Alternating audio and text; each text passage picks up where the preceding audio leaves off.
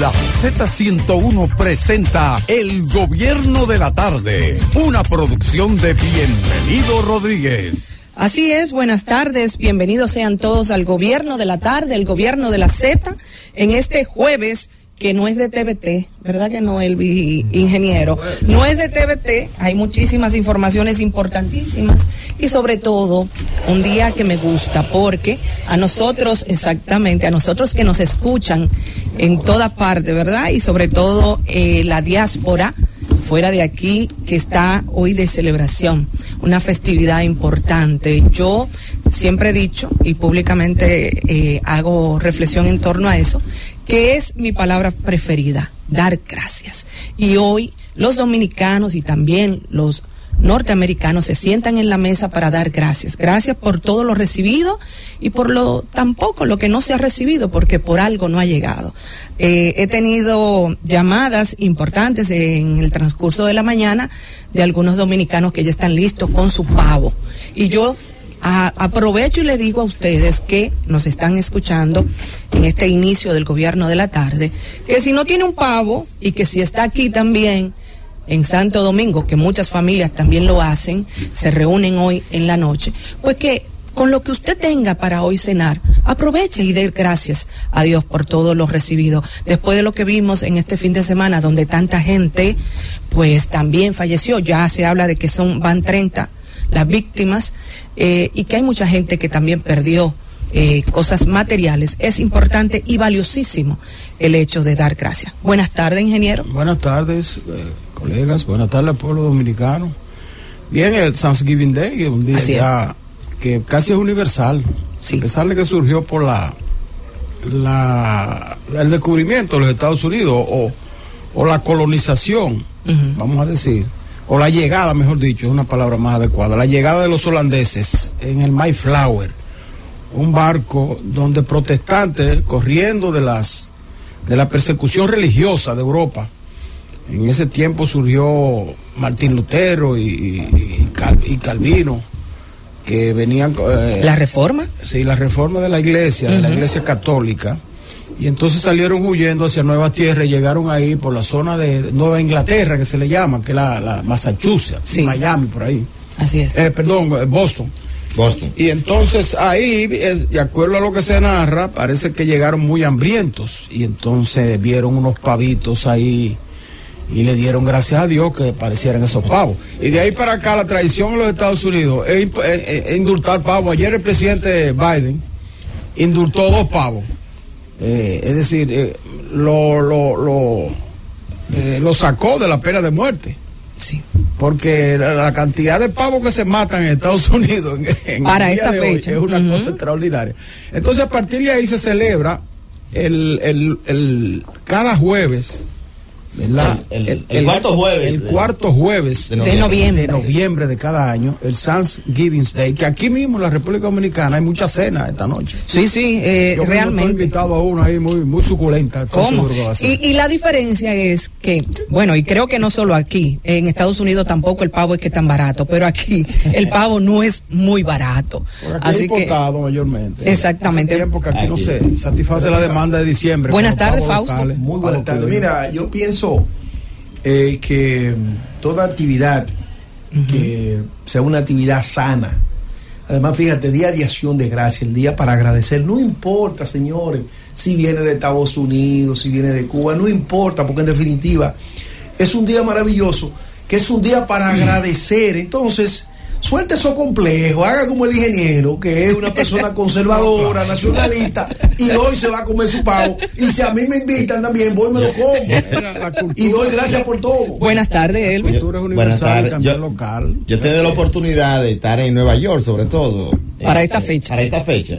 Y de verdad que es una, una tradición interesante. El tema de los comercios, da gusto ver cómo Estados Unidos se paraliza, señores. Es un día más festivo, un día especial. Creo que es el viernes, el viernes, eh, es decir, dos días, el día siguiente de Thanksgiving. mañana, el viernes, se celebra el Black Friday. Así es. Que la puerta por la ventana. Tú sabes que hay gente, e me, incluyo, hace, un tiempecito que no utilizo ese sistema, que viaja a Estados Unidos nada más para esta eh, fecha. esa era antes. ya, no, espérate No, ya con la apertura Lo que- del comercio. No, lo que Y, el- y la Oye, internet. El Lo internet. que tú encuentras en la, ya, quinta, en la quinta avenida de Nueva York en el día de mañana, eso no tiene más. ingeniero, ¿y usted- usted hacía su- medio su fila? Sí, ¿Qué? no, no. Sus grandes filas. Sí, exactamente, no hay que hacer su fila, pero tú te encuentras baratija. No, mira, eso es Yo hice una fila en Jesse Garden en, en New Jersey. Recuerdo un año. Y fue una experiencia maravillosa. Eso era una fila que conocí vi mucho hindú y de todas las nacionalidades del mundo. Y prácticamente ese Black Friday, para mí que más que un día de comercio, es como un encuentro de culturas. Porque tú te encuentras en la ciudad de Nueva York con todas las culturas del mundo, de todos los países del mundo. Porque fíjense la continuación, hoy, acción de gracias, mañana el Black Friday, entonces la gente amanece. Desde hoy a las 12 de la noche. el sábado, el sábado, pues ellos siguen, el sábado Ah, no. celebran. Después de la cena, entonces se van Sí, a las, a las, celebran a las una- tiendas. una- La de tecnología. No, no, en, en una, una caravana que lo auspicia la, la- históricamente, ¿verdad? La tienda Macy's. Macy's. Macy's, sí, Macy's, sí. ciertamente el Vi- desfile. Que es El un desfile desfile. extraordinario. Sí. En Nueva York entero participa. Bien vistoso. No, esta Totalmente. mañana, ahora donde venía, precisamente estaba viendo imágenes de ese, del desfile, los preparativos. Y hay una comunidad con mucho entusiasmo, pero hay que resaltar también el tema de la seguridad. Ah, no. Después del 11 de septiembre, Estados Unidos sigue tomando medidas y hoy precisamente vi parte del plan, así como se ve la seguridad, la cantidad de policía que hay en la Quinta Avenida, Cierran y sobre todo todo, eso, cierran cierran todo, el tránsito, lo cierran. pero Times Square, sobre todo, Times Square, que es, es. hermoso. De la 30 Buena- Vamos, estuvo allá. buena- buenas tardes, Juan. Juan, ¿no sabe Times Square? Eh, buenas tardes, compañeros, a todas las personas que nos escuchan, escuchando los grandes pagos. Yo llevé el mío a Satanás temprano, porque siempre es grato darle gracias a Dios por ¿Tú todo el. Fausto, llevó el de él? Sí. Ahora, a mí no me gusta el. Tú sabes, es una celebración de la alta burguesía pellada. Era- no, porque ¿qué sucede? No, mi, mi papá, mi, mi papá, mi papá migró hace chup- más de los 30 chupitos años. no saben de eso, ¿no? Mi papá, mi, mi papá migró hace más de Cerditos. 30 años y vivió 25 años en Estados Unidos. Y muchas de las cosas que se dan es el proceso de transculturización. y es y es normal. Miren, ponle seguro, laquéame. El dominicano cuando viene, vive allá viene, ponme seguro, laquéame, Laquéame. baja el toilet, Cierto, eh, cierto. ciérrame la puerta. Sí, sí, sí. Eh, Sí. entonces son cosas que se van eh, trayendo y déjenme decirle que yo he estado en algunos momentos en Estados Unidos celebrando el día de Thanksgiving y me he dado cuenta que pese a que es una tradición muy, muy, muy americana, porque nace en Nueva Inglaterra, como bien planteaba el ingeniero, por donde entran las 12 colonias que dan al traste con la Unión Americana, eh, los dominicanos le dan su sazoncito, porque además del pavo, ellos le ponen su pernicito, Sí. su pollito, su pastel en hoja, la, perni- la pierna, la pierna, la del pierna del cerdo. Ah, la pierna de de cerdo. alta y le agrego, y le agrego. de bienestar. le agrego. ¿Ustedes se creen que el dominicano que nos están escuchando en la ciudad de Nueva York, ingeniero? Fausto, Emily. Ujú. El líquido es diferente en Dios mesa del dominicano. Dios mío. Claro, el líquido claro, es claro. diferente. El dominicano se le invita a un vinito, una cosita, no, no. Sí. El dominicano, no, no, no, no. Pone su música bien. A celebrar. El sonido es diferente, no es una ópera ni ah, no, no. Hace como- el sabor criollo y Ah, le hace. hace como Richie Ray y Bobby Cruz. Oh, Sonido bestial. Oh. Y tú sabes, esta es la mejor época para visitar Nueva York, a mi juicio. A mí me gusta Porque no solamente por eso, que tú puedes comprar barato, tu ropa o lo que sea, El frío. sino también el, el clima, hermano. fresquito, ese clima agradable, Está agradable, de, está de- de esta época, agradable. que antes de llegar el, el invierno pleno, ¿verdad? Pero me imagino que ahorita cuando abramos las líneas, los dominicanos que están allá en Estados Unidos, pues eh, Mira, nos contarán un poco de esa Y sería bueno, ¿verdad? Emily, Sí. con ellos preguntarle qué cosa nueva le ha añadido el dominicano a, A la esta- cultura a esta celebración. del Thanksgiving. Un ejemplo, Así. porque también además del pastel en hoja se le añade su empanada de yuca. Tú como que sabes Sí, mucho. empanada de yuca. Sí, Miren, sí, se le- se le y mientras iniciamos con una noticia, información importantísima, con una celebración, ¿verdad? Importante a la que todos estamos de acuerdo y nos unimos. Eh, yo no estoy de acuerdo con eso que dice, no, pero que eso no es de aquí, como decía Fausto, no, todos nos unimos, pero también aquí en el patio hay informaciones importantísimas, sobre todo después que contrataciones públicas anularan la licitación del Intran por irregularidades graves. Dice que eh, se trata de la tercera decisión emanada en atención al caso, del cual aún queda por decidir una solicitud de investigación. Eh, se habla también que las irregularidades se constituyen en violaciones a los principios eh, de participación, proporcionalidad, igualdad y libre competencia de la normativa de compras, así como los principios de racionalidad y debido proceso de la ley 107 y 13. Específicamente citaba que eh, establecieron requisitos excesivos y desproporcionados, exigiendo a los potenciales oferentes acreditar experiencia de haber instalado, oigan esto, 15 mil controladores y 40 mil intercesiones a nivel mundial. El pliego resultó restrictivo, lo que influyó en la baja participación e impidió a los peritos realizar una evaluación objetiva. ¿Qué le parece a usted, ingeniero, a esto? Yo siempre hablaba de lo que pasaba en el Intran. Yo el Intran nunca lo vi eh, actuando de manera correcta. Yo decía y repetía, ellos iniciaban un proyecto, lo dejaban por mitad y después emprendían otro. Era como una forma de apayanta, de, de, de, De allante, allante de allantar, movimiento. allante movimiento.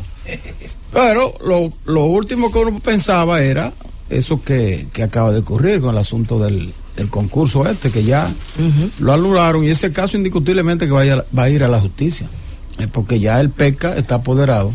No hay forma de que no vaya. Y sí, y de que ellos terminen la investigación, eso, viste, más temprano que tarde van a llamar. No sé, no sabemos a quiénes van a involucrar, porque Hay, hay- hay- hay- hay- hay un aspecto importante de esa disposición que compre contrataciones en adición a la anulación recomienda al Intran aplicar sanciones disciplinarias a los funcionarios y servidores públicos que participaron en referido procedimiento. Ahora me deja a mí una brecha, no sé de la parte legal, ese cruce con la ley 340-2006, si las sanciones administrativas que dispone la propia ley, si son vinculantes al tema penal, porque eso ahora puede desatar un debate jurídico. Bueno, ya fueron sancionados de acuerdo a la normativa y a lo que dispone la DGCP. ¿Hasta qué punto es vinculante las sanciones administrativas con la parte penal que puede tener el PECA? Sí, porque tú puedes decir. decir, bueno, ya cumplieron, mira, tres meses suspendido de sus funciones, qué sé yo, 25 salarios, de lo que disponga la ley, esa parte. Entonces yo no sé, esa ley, mira, esa ley no tiene garra penal. O sea, esa, esa ley no tiene incluso sanción penal. administrativa Lo único que tiene administrativo y por eso que le aplican, por ejemplo, a los a los miembros del, del comité de compra, seguro que lo van a sancionar con que Sí. sé yo cuánto salario mínimo, un mentor. suspendido de ocupar posiciones públicas, etcétera, etcétera. Sí. Ahora, cuando eso vaya a los tribunales, la ley no tiene garra penal, como dicen, no tiene sanción. Sin embargo, si se demuestra, si se demuestra con pruebas, ¿verdad? De que hubo soborno para, para distorsionar el resultado del, del concurso y esas cosas, entonces sí se podría aplicar sanción penal. Pero de lo contrario, si no, si no hay eh, eh, pruebas fehacientes de que hubo dinero de por medio, comisión, que hubo soborno, esas cosas, no pueden sancionar porque esa ley es una ley blanda. Pero, pero se habla de que también ya se han suspendido algunos de los empleados del Sí, se pueden suspender, eso eso lo, el- lo, lo aplica el, el- el Ministerio de, de, de Empleados, ¿cómo El se MAP, llama? el MAP. El, MAP, el Ministerio de Administración Pública. Sí, pero, Le aplica eh, esas sanciones, la- incluso al director, a los miembros, etcétera. Pero son sanciones administrativas que cuando tú estás fuera ya del tren administrativo no, no tienen ninguna aplicación. Por ejemplo, a, a Hugo Veras, ellos pueden aplicarle una sanción administrativa, pero ya Hugo Veras está fuera. No, recuerde que está de licencia. Bueno, de licencia, Sí, pero, pero está está fuera. está fuera. Está fuera ya del tren. Pero de esa, la disposición establece violaciones a los artículos 21 y 25 de la ley 340-2006 y 88, 91 y 94 de su reglamento de aplicación. Vamos a ver lo que establece primero por el tema de la... Yo me imagino que no debe ser vinculante porque es una sanción. No, porque una cosa es el MAP, Ministerio de Administración Sí, Pública, sí. que le aplican sanciones, y otra cosa es la justicia. En el PECA, si ellos encuentran indicios de, de como te dije, de soborno sí. o de alguna infracción penal, ellos entonces... El soborno lo- es difícil de lo van a demostrar, ¿eh? someter. El soborno es difícil en esta situación. Los sobornos son complicados. Y ya hay veces, experiencia. no, Comprobar cuando- soborno. Cuando hacen un buen trabajo el Ministerio Público puede, puede, sí, sí existe, porque uno no puede juzgar Bueno, a priori. sí. Si es que hay sobornos eh, con testigos y cosas, y, y también, tú sabes, recuérdate que el Ministerio Público ahora tiene un arma que es poderosa, que es la, la de negociar con, con imputados. Sí. Bueno, Cuando son, por ejemplo, en el caso que sean cinco o seis imputados, siempre hay uno o dos que se quieren salvar y negocian y entonces tiran al, al pozo a los demás.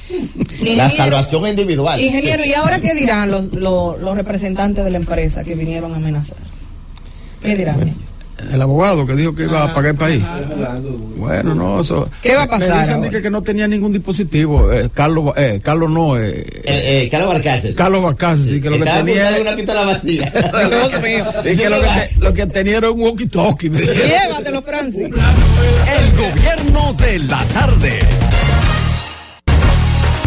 El gobierno de la tarde.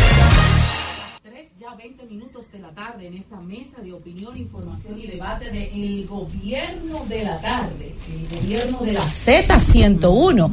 Eh, nuestros compañeros aquí con un gran eh, y un importante conversatorio eh, al inicio de este espacio, ciertamente, Día de Acción de Gracias. Eh, hay motivos para dar gracias, a veces las condiciones, las situaciones son adversas para cada ser humano cada quien, como dice, tiene sus eh, situaciones. Sin embargo, el hecho y, que haya un día especial para nosotros agradecer la vida. eh, siempre es importante y es valorable. Nuestros hermanos y amigos que siempre nos escuchan en Estados Unidos, sabemos que hoy están ocupados y atareados con este afán de su Thanks- Thanksgiving. Eh, ¿Está bien pronunciado? Thanksgiving. Thanksgiving Day. Day. Thanksgiving Thanksgiving Day. Bueno, gracias y recuerde sintonizarnos a través de la 101.3 FM y todas sus frecuencias compartidas, así como las vías alternas digitales, Z Digital.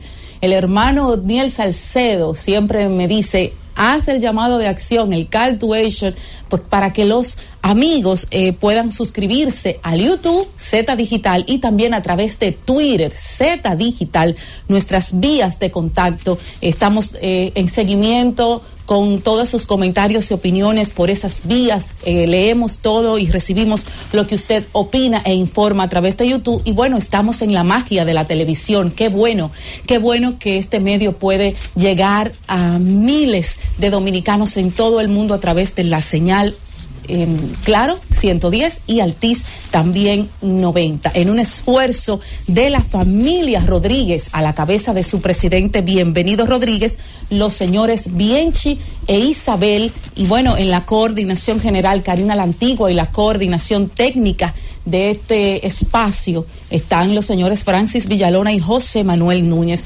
Una servidora Isis Álvarez les acompaña. Nuestra compañera Iluminada Muñoz pues está hoy en misión especial. Vámonos de inmediato con esta ronda de comentarios porque ya la gente espera saber de qué vamos a tratar en esta mesa hoy. Muchas informaciones.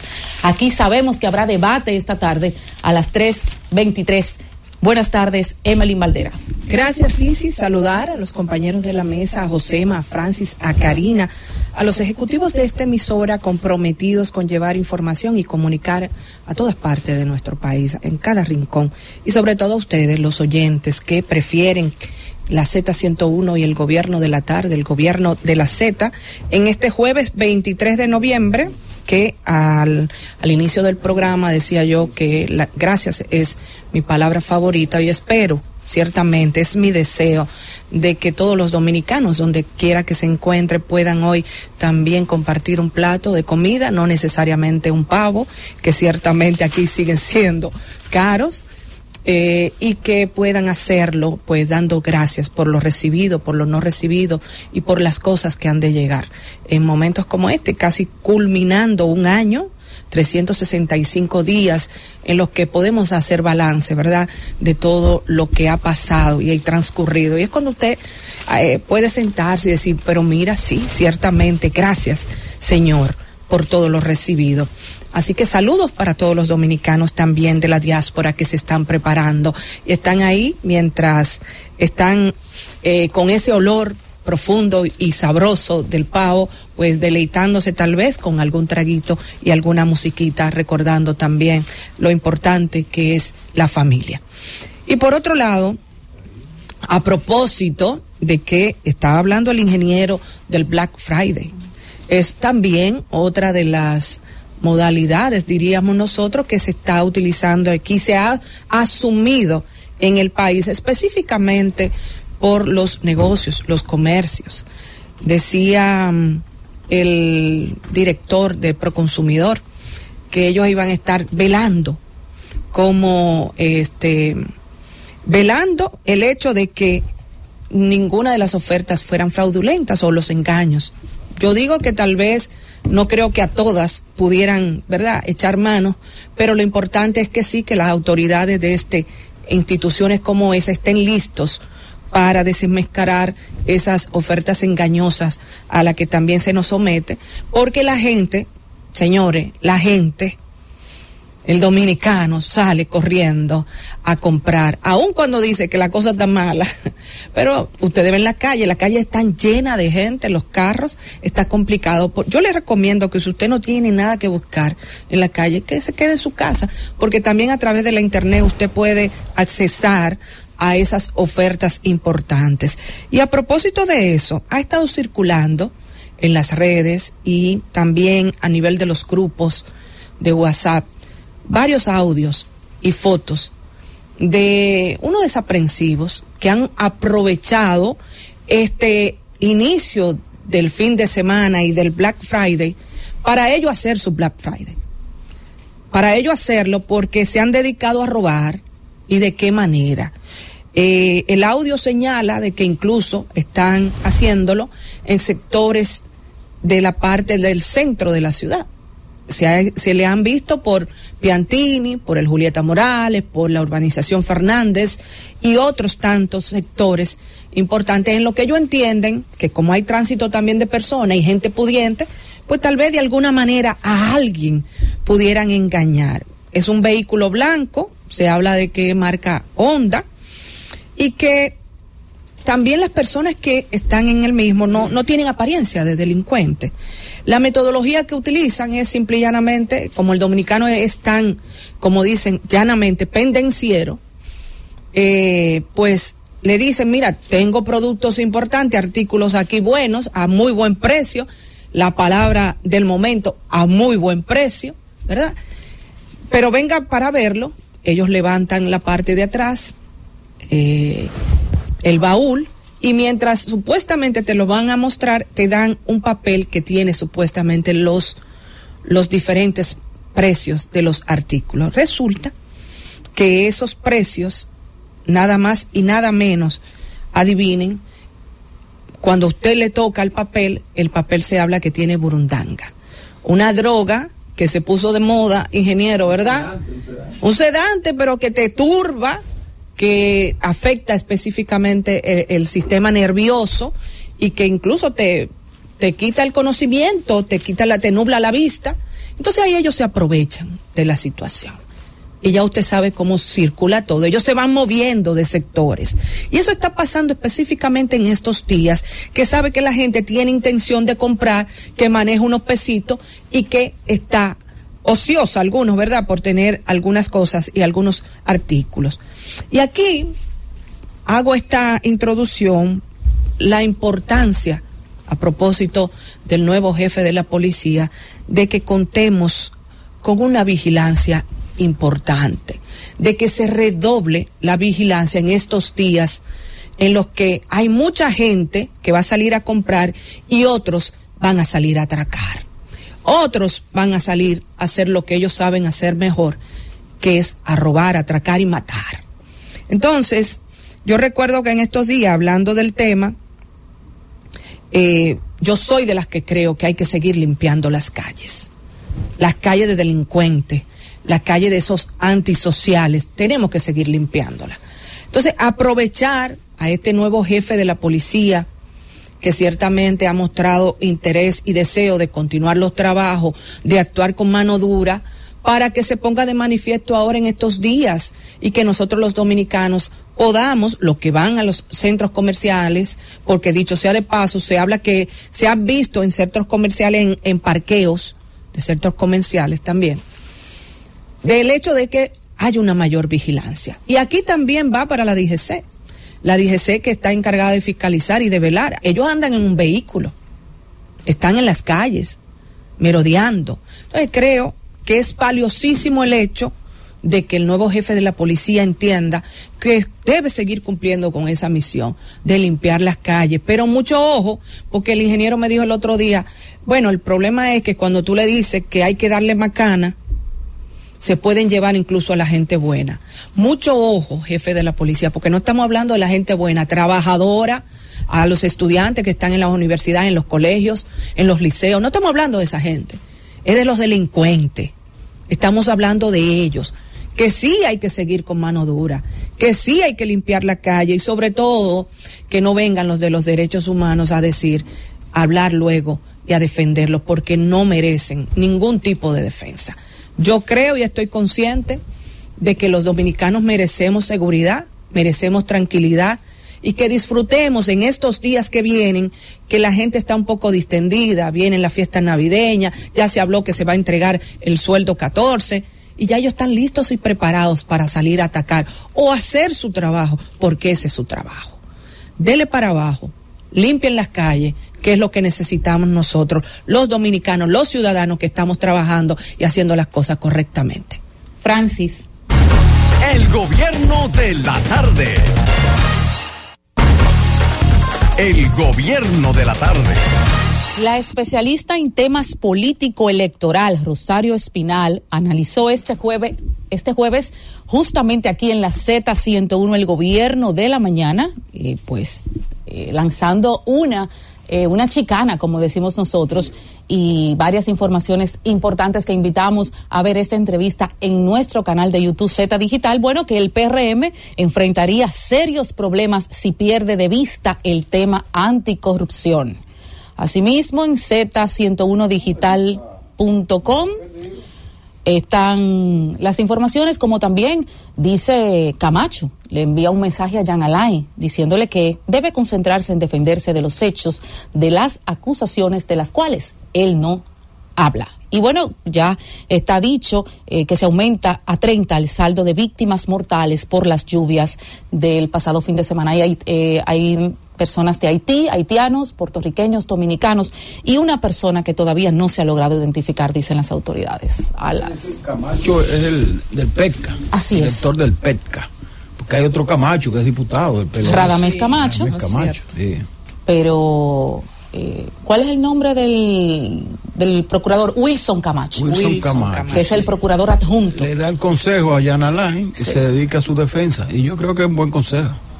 Por eso está aparentando, allantando a la población. Oye, esos, esos procesos judiciales, nosotros lo decíamos ayer, No, no, un cuando comienzan, la única forma de terminar es cuando ya el juez o te desestima el caso, o te condena, o te ¿Y absuelve. por qué usted entiende que es un allante, ingeniero? No, Quizás. allante no, sino que es una forma de, de como de buscar absolución en la población y no en la justicia, como debe ser. Ah, sí, el que claro. está en un proceso judicial tiene que concentrarse, como le dijo Camacho, concentrarse con sus abogados en una defensa y en agilizar lo- los procesos para demostrar su inocencia y defensa y buscar las pruebas, las contrapruebas necesarias. Eso es lo que hay que hacer y quedarse callado. Que la gente se olvide de ti tú batallando en la justicia. Entonces, ingeniero, no es, no es buena idea lo del podcast que él anunció. No, es un error de él. Yo no sé por qué él siendo abogado, y me dicen que hasta buen abogado es. Sí. Eh, porque buen procurador no fue, pero buen abogado eh, puede que, se, que haya sido. Siendo abogado, entonces no sepa eso, que, que yo no soy abogado y sé que eso es así. Cuando a ti te meten en un proceso judicial, el único que tú tienes que verle la cara es al abogado tuyo y al juez cuando te lleven a audiencia. Lo demás tú debes olvidarte de eso. Mira el caso, hay un caso admirable ahí de José Ramón Peralta. Oh, sí. Se metió siete meses ahí callado.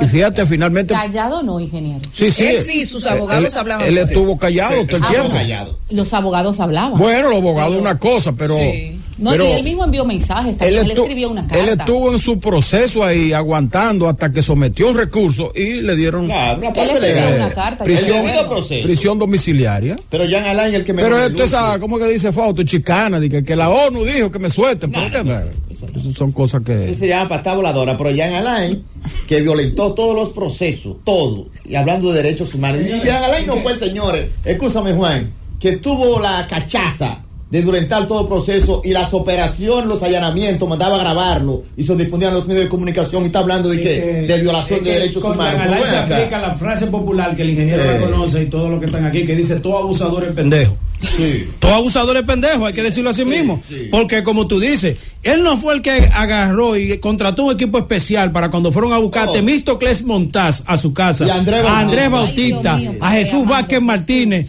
a Roberto. Rodríguez, a toda esa gente que él la pudo haber llamado y le decía, miren, traigan su ropita y se quedaban ahí, un trato, ver, un trato diferencial. Pero repito, mediático. repito, con Jan Alay cae a la perfección lo que dice el adagio popular, tú abusador es pendejo. Sí. Mira, gente inocente la buscaba de esa manera. Claro, abusando del poder. Pero ¿cómo te va a buscar y que a Temito Coño. Clemontá con, Oye, con, una guagua de suá? Los ex Sí. senadores eh, de San Cristóbal, como Tommy A Tommy Galán, a, a Julio César a Valentín, a, Valentín, a- a- al, al que fue senador. Rudy de- González, en- que, en- que de es actual alcalde, sí, a, a, a- a Andrés Bautista. Andrés Bautista, gente como que todo el mundo sabía que no estaban en eso. Entonces lo va con un batallón a buscarlo, como una prensa atrás, eh, cogiéndole los videos. No, gente con más es que, con eh, repito, con en él se aplica esa frase, tú abusador de pendejo, ajá. Cuando tú dabas no era bueno, No, cuando y- te tocan a ti ahora y es malo todo el mundo. El sistema es el mismo que tú dejaste allí. Lo que hizo con doña Miriam, una mujer con 40 años en la judicatura, sin una colita que le pisaran. Entonces Ahora la no lleva a un escenario,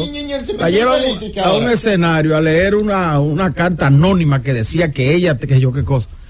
Eso son cosas que... que, que De muchachos, cosas de muchachos. No, el muchacho no, que la gente ahora lo está viendo, por eso él no, no encuentra mucho respaldo en la No, opinión no, pública. no, este tiene, que pagar para poder conseguir el favor de algunos es- medios de comunicación, porque es que tú abusador es pendejo. Y lo digo así mismo, señores, cuando digo tú abusador es pendejo es porque hace que se escucha la expresión popular, pero la expresión popular es todo abusador es pendejo. Ayer me escribían por DM, en mensaje directo, algunas personas, no sé si desde la prisión o familiares, diciéndome que hay algunos eh, privados de libertad que quieren sacar sus TikTok también y su YouTube y que cómo lo pueden hacer que están es privados preventivos y que también que- quieren que lo hacerlo. asesore. Así que no sé qué hacer, pero mientras tanto Ahora, voy a analizar él, y él, él es más él es más dichoso que lo llama. Es el caso Es dichoso, No es dichoso. No obstante a todo lo que ustedes han dicho, eh, Anda rápido, que vamos para el corte. cada, cada, persona para el tiene, cada persona tiene derecho también a defenderse. Nadie ha negado ese derecho. Totalmente de acuerdo. Yo, ese Fausto, derecho lo no que lo pasa es, Fausto, lo que Supongamos pa- que como tú dices, Juan, que él vulneró muchas situaciones, pero eso no impide que él pueda alegar Pero lo eh, que estamos diciendo es precisamente que sus derechos le han sido es que violados. se Pero- defienda ante los pero, tribunales. Fausto, ese, es la- ese es el consejo que le da Tú sabes- pero tú sabes cuál es la principal contradicción de la gente. Es que todo el que vulnera derechos quiere reclamar respeto, mi hermano. Y aquí tenemos que ser responsables. Yo no tengo nada contra ese señor, nunca he hablado de ese señor, no lo conozco y quizás si lo he saludado sería una vez. Pero para que usted vea, cuando usted estaba arriba, lo que le tocaba. A, a mí me dijo. Y ahora que usted está abajo, que y eso, y eso, y eso, que yo lo que quiero Eso que que dices entiendan, puede- quien les habla es una persona que en todo momento ha abogado por el Estado Pero de Derecho. Y yo entiendo que Jean Alain tiene derecho, hay que respetarle su derecho. Eso que tú dices se inscribe dentro de, vamos a decir, fuera del derecho. Ahora, dentro del derecho, usted puede ser acusado de que usted mató a 300 mil gente. Y a usted hay que demostrarse. Mire, Pero Fausto, tú sabes qué es lo que pasa, perdón, Isi. Estamos no tratando. la presunción pero- de que lo tú mató. sabes- pero tú sabes, tú sabes qué es lo que pasa con Jean Alain. Pero perdón, tú sabes qué pasa con Jean Alain, que él fue verdugo. Y lo mismo que él está cuestionando fue lo mismo que él dejó igualito. No, no, o no, no, hizo. se lo aplicó peor. Eh, o hizo. Eso, hizo peor entonces, es lo que yo te digo. Eso, eso, eh, mira, eso es una enseñanza. ¿Usted sabe para qué? Para todo dominicano o para cada persona. teníamos que El poder es pero- pasajero. El poder Vámonos es pasajero y quien no lo entienda se puede ver en eso que se está viendo ese señor, que quizás no lo entendió. Y yo entiendo que a él hay que respetarle su derecho, pero señor, usted debió de pensar cuando usted estaba arriba también, en Ay, que había que defender derechos, que había que cuidar derechos y que había que hacer valer derechos. Vámonos a tomar estas llamadas porque la gente quiere hablar y quiere expresarse cuánto ha soltado eh, unas eh, unos fuegos y unas granadas que hasta ha propuesto que compañeros se paren de la mesa A, aquí. a mí me dijo un experto, eh, un experto constitucionalista. Vámonos con la gente. Escúchame brevemente. Dale, dale, un dale, experto dale. me dice, mira Lima lo que pasa. Cuando tú tengas el poder, tú desconoces el respeto al debido proceso. Tú no entiendes el debido proceso. Pero cuando a ti te aplican, cuando te toca a ti, de ahí tú pides entonces el debido proceso, que se lleve el debido proceso. Hay que respetar el debido proceso, pero nunca lo cumplieron. Ay, padre pero cuando tú amado. estás arriba nunca Pero además no se ha violentado ningún proceso. Adelante, con- buenas tardes, gobierno de la tarde. llevando. Nos tocaba ir a una pausa, pero yo creo que el tema y la gente de por sí está desde hace rato queriendo hablar sobre esta, eh, ese, este tema, Sí. que se fue a más en esta tarde. Su nombre Buenas y desde dónde nos llama. Desde los González. Alcarrizos, adelante. Sí. Eh, entonces, lo que la ONU eh, eh, eh, eh, mandó, entonces eso es mentira. Eh, quieren decir ustedes, entonces, con relación a la. Pero ¿y la ONU? de- ¿Qué papel juega la ONU en la justicia dominicana? No, hombre, no, esos son. Adelante, buenas tardes. Su nombre y Sí, desde buenas dónde. tardes, le habla Pedro Mercedes. ¿Desde dónde? Pero me- Doña Milagro Ortivo le contestó a la ONU, porque ustedes lo vieron, ella le contestó a la ONU qué es lo que es la justicia dominicana y qué es lo que es la ONU, ¿me entiendes? Lo que pasa es que hoy sí es bueno. Y los hijos de Matepa, ¿qué pasa entonces? Recuerde decirnos su nombre y desde dónde. Adelante, gobierno de la tarde. Buena, Adelante, su nombre y desde dónde. el pequeño papá, ¿cómo está dominada? Sí, pequeño. Dominada. Soy sí. Isis, mi corazón, nuestra compañera iluminada Juan, está en ¿cómo tú misión esta tarde. Y esto Cuéntanos. eh, y esto lo yo me enteré. Sí. Mira, yo creo, hablando de Yalán, de Yalán, Yalán. es una vergüenza Yalán. como, como ese hombre está hablando ahora. Yalán. Ese hombre que debe estar preso en la cárcel. Porque Está todo lo que hizo él, y dijo doña Miriam, Está ella no está vengando. O si la Miriam sí me está vengando, estuviera en la victoria preso ahora mismo, y él estaba en su casa. Pero Yalán, no le, no le mamiten, que usted debe estar preso por todo lo que usted hizo, toda la bamundería que usted hizo. Usted debe estar preso en la victoria. Bueno, se le cayó al pequeño. Su nombre y desde dónde. Adelante. Se le cayó, se le cayó. Buenas tardes. Sí, ¿desde dónde? Esteban Núñez, Los Jardines. Cuéntenos. Yo me acuerdo cuando Jan Alain hacía esa rueda de prensa que parecía un actor de cine, su santísimo, una cosa muy preparada. De marketing. Mire, y ahora este hombre no tiene abogado que lo aconsejen, lo que da es vergüenza ajena, es vergüenza ajena lo que da este hombre, está mal del caco. Vámonos con esta del interior. ¿Desde dónde nos hablan? Adelante. Eduardo Toribio desde Santiago. Sí, cuéntenos. Entonces, según la lógica, en otro gobierno, Jenny Berenice, Luis Camacho, Camacho le irá peor. Ajá. Y que acaba de decir, por si por hacer la justicia lo persiguen, cuando llegue otro gobierno tendrán que perseguirlo a ellos también. Ajá, ¿y cuál fue la justicia que hizo Yanalán? ¿Eh? Bueno, Agarrar a su propio compañero y desconsiderarlo. Con aparatajes militares y de prensa y cosas. Eso, esa es la justicia. Coger a una mujer del prestigio de Miriam Germán y desconsiderarla en, un- en una sesión del Consejo de la Magistratura. Y oigan también. No, hombre, eh, no, por Dios. Acaba Yo, de yo, salir- yo creo que la- la- los abogados de Jan Alain no toman un buen escenario. En el escenario de la opinión pública ellos están quemados. Dice Pero también Wilson Camacho, eh, eh, Juan, compañeros, que realizó Jan Alain un, un ejercicio agresivo de lobismo para obtener ese informe del equipo de trabajo de la ONU, que no es un informe, es una opinión que ellos eh, vertieron. Ese grupo de, de- de expertos dio su opinión sobre el caso. Porque, Sí. porque hasta- todavía a esta hora no conocemos el informe. O Eso sea ni que eso no existe. No, no fue un informe, fue No una existe. opinión. Eso no le va ni le viene a la justicia dominicana. Ni no le va ni le viene. Bueno, vámonos con las últimas dos llamadas que de esta tanda. Adelante, ¿desde dónde? muy buenas tardes. José López, de aquí de Puerto Plata. Adelante. Miren, quiero comentar algo que vi en las redes sociales, en Instagram, donde vi que la oposición estaba hablando sobre que el gobierno está politizando las ayudas que, que ha dejado esta lluvia tan inmensa que pasó en la capital y todo el.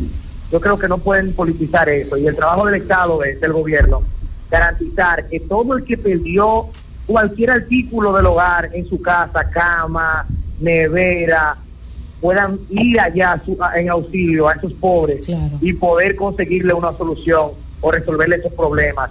No politizarlo, que para poder ayudar a una persona, usted no tiene que tirarse, buscar muchísimas cámaras o la prensa, usted solamente ayuda y el Estado está haciendo su trabajo y eso hay que felicitarle.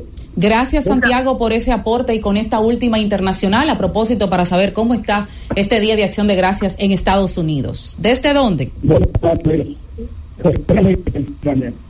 Se está cortando. Fíjate, yo pienso que, que el señor, señor Alain está haciendo algo que, que va a trascender en el tiempo.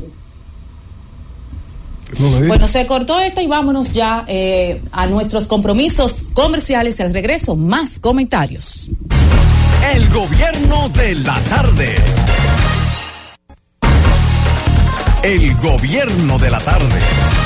Bueno, 3.54 minutos de la tarde y vamos a darle las buenas tardes al comentario de nuestro compañero Juan Reyes. Saludo Isis, saludo a los compañeros que comparten cabina con nosotros y las personas que nos escuchan a través de la Z101, Z Digital y aquellos que nos ven a través de la magia de la televisión y la tecnología, Claro TV y Altiz. Quiero decir algo brevemente sobre lo que ha externado en el día de hoy la senadora por la provincia, perdón, por el Distrito Nacional, Farideh Raful. Ella han estado circulando rumores de que ella, de que ella la habían quitado, pero ella escribió eh, dos tweets que dicen lo siguiente. Ninguna de las seis reservas senatoriales del PRM oficial han sido anunciadas. El proceso ha sido más lento de lo ideal, dando paso a, pasos a rumores que están afectando el posicionamiento y la dinámica interna del partido. Por lo tanto, es ideal que las autoridades definan la boleta de la capital, tanto al Senado como a la alcaldía, sin más demora. Aún con larga espera, alentada por la base de nuestro dirigente, mantengo mis aspiraciones y seguimos trabajando. Aquí, como periodista, se puede hacer un titular que lo puede poner ahora mismo el portal de la Z. Faride emplaza al PRM a definir la candidatura o a dar, ponerle nombre a la candidatura senatorial del Distrito Nacional. Faride está emplazando al PRM a decir ya cuándo, quién es el candidato o la candidata. Muy bueno, muy bueno. Vicepresidenta del Senado. La vicepresidenta del Senado y lo que, y la que fue la principal vocera del PRM para el 2020 desde el Congreso. En el Congreso, por encima de Faride, antes del 2020 no había nadie, porque ella era que amaba los líos ahí en el Congreso, y yo estaba ahí, yo la veía. Así es. Sacó lo de Joao, sacó lo de los préstamos, sacó lo de las instituciones, sacaba todo. Era Faride Raful. Y yo creo que mal hace el PRM el no decir. eh, No definir. el no definir cuanto antes, porque que quiero ser cuidadoso, porque cae en la desconsideración. Sí. Se está cayendo en la desconsideración con Farideh Raful. Y el PRM tiene que superar eso cuanto antes. No pueden caer en la desconsideración de un dirigente en la principal plaza política, señores.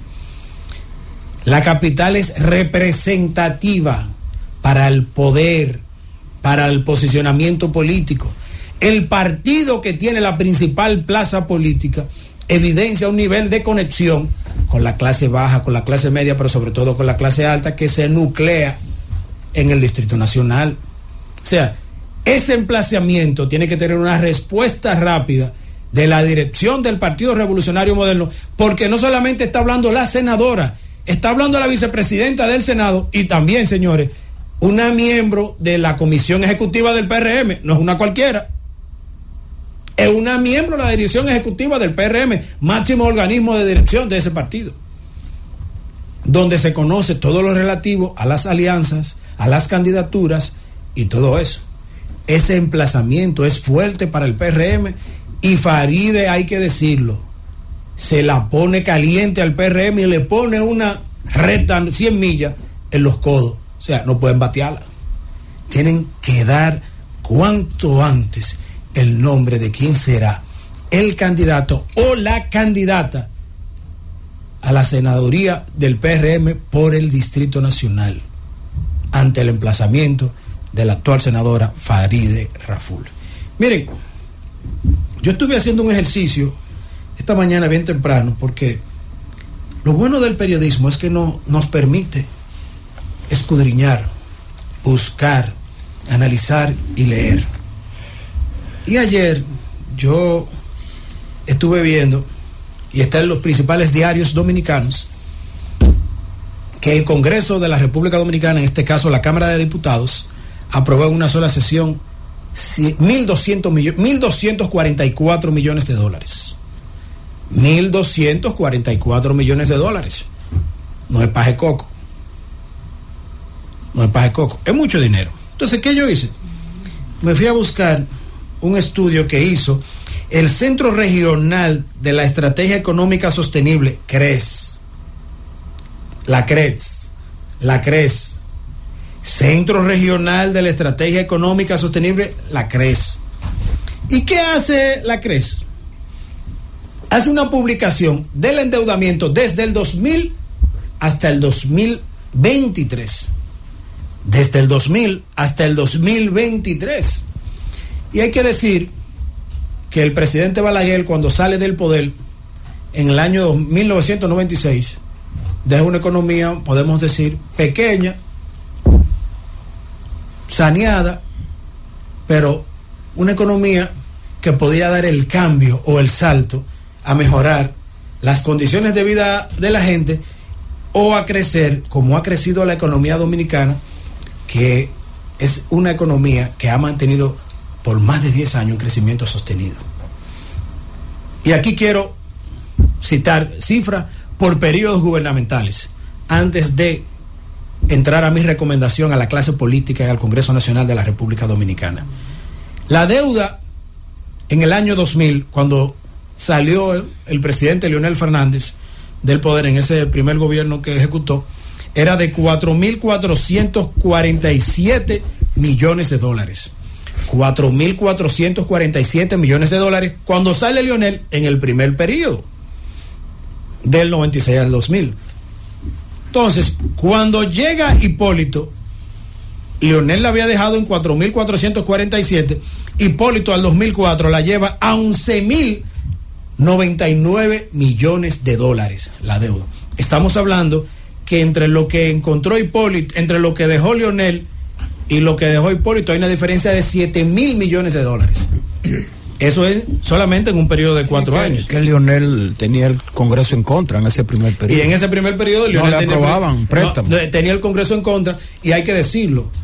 Esa es una recomendación que voy a hacer en la parte posterior de mi comentario, de luego de dar los datos. Hipólito sale en el 2004 y la deuda está en 11.099 millones de dólares. Y cuando calculamos del 2004 al 2012, Leonel la deja en 27.131 millones de dólares. Ahí ya tenía Estamos hablando, ahí tenía un Congreso a su favor, estamos hablando que la deuda con Leonel sube desde el 2004 al 2012 unos 19 mil millones de dólares.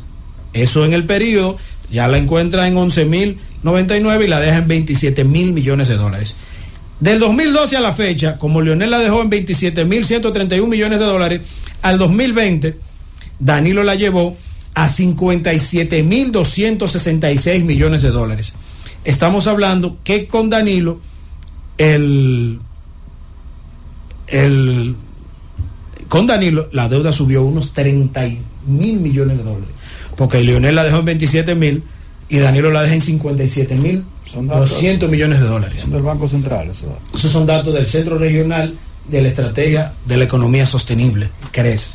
Entonces, del 2020 a la fecha, está en 74.994 millones de dólares. Estamos hablando que con Luis Abinader ha subido entre 16, 17, 18 millones, 18 mil millones de dólares. Tú sabes, la Juan, deuda. Juan. Pero, sí, Ajá, no, un elemento que hay que eh, agregarle a, a esa a esa estadística que tú estás ofreciendo, muy, muy, muy buena. Eh, ¿Cuánto creció la economía en cada uno de esos periodos? Porque ahora la deuda se calcula con relación al producto con el Interno- resultado, con el resultado. con relación al producto interno bruto. Claro, claro. Es Y con decir, resultado económico favorable. Que tú puedes que coja 5 mil millones de dólares y haga crecer la economía más que el que coge 10 mil, por ejemplo. Claro, claro. Pero lo vital, ¿por qué yo traigo esto a colación? Cuando verificamos la deuda en el año 2000 estaba en 4.477 millones de dólares y hoy está en 74 mil millones de dólares. Yo recuerdo que en un momento, hace unos cinco años, estuve en Puerto Rico haciendo un trabajo sobre la crisis económica y Puerto Rico cayó en default porque la deuda era de 77 mil millones de dólares. Ahora, Puerto Rico no tenía el mecanismo de producción ni los ingresos que tiene la República Dominicana. Pero viendo los análisis de el 2020 al 2023 y viendo que mantenemos los mismos problemas como son salud, educación, energía, transporte. Tenemos que llegar a la conclusión que la clase política dominicana debe hacer un compromiso serio por la mejora económica de la República Dominicana, porque con lo que hemos visto y con los datos que hemos dado, se ha endeudado el futuro de nuestras generaciones y no tenemos los problemas resueltos. La clase política dominicana tiene que ser seria. Oficialismo, oposición, partidocracia, empresario, órganos sociales. En la República Dominicana hay que definir cuanto antes un nuevo modelo económico que reduzca el endeudamiento, mantenga el crecimiento económico y permita que la República Dominicana pueda seguir floreciendo. Porque si lo seguimos haciendo en base al endeudamiento, las amenazas son mayores y los riesgos son muy altos. Aquí hay que sentarse cuanto antes como país, empresarios, actores sociales, políticos, de oposición, del gobierno, sindicales y todos los actores y definir en la República Dominicana cómo manejamos un presupuesto que no sea deficitario y que nos permita hacer un pacto económico cuanto antes para poder mantener el crecimiento económico. La República Dominicana está obligada a hacer un pacto económico cuanto antes serio entre todos los actores, en el cual se frene el endeudamiento, pero que se mantenga el, el crecimiento económico, se mantengan las conquistas alcanzadas, pero sobre todo, sobre todo, que se pueda sostener esta economía, porque con los números que hemos dado, no es verdad que la economía dominicana podrá ser sostenible en el tiempo con déficits, deuda, problemas acumulados y problemas que aparecen cada día más en la República Dominicana. Francis. El gobierno de la tarde. El gobierno de la tarde. Cuatro diez minutos de la tarde. Y bueno, nos envían esta nota de que la vicepresidenta de la República Raquel Peña junto al ingeniero Iván Hernández del INESPRE se encuentran en Santo Domingo Norte, en varios puntos de, de Sabana Perdida, eh, bueno, ayudando o no ayudando, no, eh, estableciendo algunos puntos eh, móviles de alimentación a través del INESPRE para que la gente pues pueda aprovechar y tener comida asequible y a buen precio. Sí, porque dice el libro que la comida está segura. No hay problema. Segura. Sí, En el plato de él está segura. Como, tú sabes que hay un político, amigo mío, que decía, siempre citaba a Aldo Moro, tú sabes, el, Aldo sí, Moro, sí, claro. el estadista italiano. Entonces, toda la frase decía, como dijo Aldo Moro. Entonces, uno de la base le dijo, ajá, él, hay dos moros, yo lo sé. El tuyo que está seguro. y el mío que está volando. El ingeniero, yo decía ayer en mi comentario. Yo sé que hay dos moros. Con el tema de, de- de la especulación. Que Hoy, están subiendo los vegetales. hoy precisamente vi la información de los vegetales. sí. Yo decía ayer. Que no, llega, que no llegaron los camiones de vegetal y eso ha subido el precio. Sí. No, no, ni siquiera información privilegiada, es que la historia con el tiempo. La experiencia, enseñaron la experiencia, sí. Señores, hay que prestarle atención a la especulación. ¿Cómo se explica que los vegetales no han pasado bien la tormenta? Todavía ahora están ayudando gente y ya van a subir. que porque, pero, pero explíqueme eso. Más, más allá de especulación, es un problema de producción. Porque con vegetales no se puede especular. Porque a los tres días están podridos. Entonces, ahí lo que hay que, que sembrar. No, Porque- déjame decirte. no, dame- es- Ahí lo que hay que sembrar, porque tú no puedes especular porque es un bien, porque es un bien imperece, eh, Es perece rápido. pero Mira, con relación a eso, mira, mira qué pasó. Sabana Larga, ¿verdad? La provincia Ocoa. San José de Ocoa. San José de Ocoa. Sí, que es donde más invernaderos hay. O sea que los vegetales ya aquí no se producen a cielo abierto, sino en invernaderos cerrados. Entonces la mayoría de esos invernaderos colapsaron. Al colapsar, entonces hoy, en el día de hoy, ayer y hoy, los, los vendedores de vegetales no vinieron a los mercados. Que vi- vienen siempre. de- los de Constanza no tienen, que- seguro no sufrieron grandes daños. a la feria Constanza- ganadera, al Merca Santo Domingo y a pero, los, y a pero los de Ocoa sí, entonces no vinieron al mercado. Al no venir, el precio se disparó. Y hay un problema ahí de, de daño, sí, sí. Hay de No, daños, de- porque el daño. eso es lo que- invernadero. lo que no entiendo- y en San Juan de la Maguana hay muchos invernaderos Yo lo que también. no entiendo a veces como la facilidad de algunos funcionarios de querer dar cifras, porque el presidente recorrió el Bajo Yuna, recorrió eh, San José de Ocoa y dijo, para el jueves o el viernes tendremos un aproximado de cuántos fueron los daños. Y se ve al ministro de Agricultura, va a un lugar, los dos, y dice, hay 5 mil millones de pesos, No, querido eh, señor. eh, no, Juan. ¿Cómo ese es su tiempo? No, Vaya una evaluando. contradicción. El viceministro, el querido amigo de San Eulalio, habló de 5 mil millones. Ayer, sí. El Inver Club habla de 4 De mil 4 millones. mil, un poquito menos. Entonces hay una es. diferencia grande. Bueno, es Pero que- como quiera, que haga los estudios, haga las evaluaciones con tiempo. En- Porque vamos a poner un ejemplo. en un día el no Bajo Yuna está inundado todavía. Claro. En un Está inundado, tú no, No, puedes hacer te- una te- evaluación te así. pasan los informes, En- en un Juan, día. Sí, pero yo prefiero estar de acuerdo con No, Juan. no, pero en un día no se evalúa Vamos a eso. ¿no? esperar, hagan el levantamiento con calma. Con calma. Tómense su tiempo porque no hay necesidad, porque eso crea, de, crea desconfianza. No. Incertidumbre, Incertidumbre. incertidumbre. Tómense su tiempo y den un informe sensato, preciso, como los chinos. Un informe sucinto. No, y que y déjame decirte algo, déjame decirte algo. ¿Tú te imaginas Luis, Luis Abinader, nuestro señor presidente allí calculando, una calculadorita, bueno, Eh, eh. van tanto, Eh, van eh. tanto, y viene este hombre y dice, no, que 5 mil millones, ¿y qué fue? Me- No, me y- tiene y- que incomodar. Y le pone la cabeza diferente ven Rijo. acá. Señores, José Rijo es el director de presupuesto. Ojalá que no esté siempre nos escucha. Una capacidad, yo le digo el come número. Tú le preguntas a José Rijo. Tú lo llamas ahora y le dices, no, agricultura le quedan tanto. El tipo tiene el presupuesto en su cabeza, óyeme. que fue participante aquí del, Sí, del, del- ese, es lo que se llama un de director de la presupuesto. Z101. Que maneja los números. Claro que Tú sí. le preguntas a Rijo ahora. Rijo dice, no, porque en el año después del ciclón David se quedó un déficit de tanto. Ahora son tanto. Y cuando tú vas a la computadora lo buscas, son así. Ahora, miren, hablando en serio, número. Inespre necesita mayor presupuesto, porque necesita, pienso yo, y lo he dicho como durante los últimos cinco años, establecer mercados móviles fijos. En el ocho y medio de la Sánchez, en el 12, en el 11, en este momento la están pasando muy difícil. yo- y es necesario que se asista perdón, esa, lo- esas zonas. en que- guerra hay mucha gente, Lo- eh, perdón, lo- Fausto, eh, pasándola mal.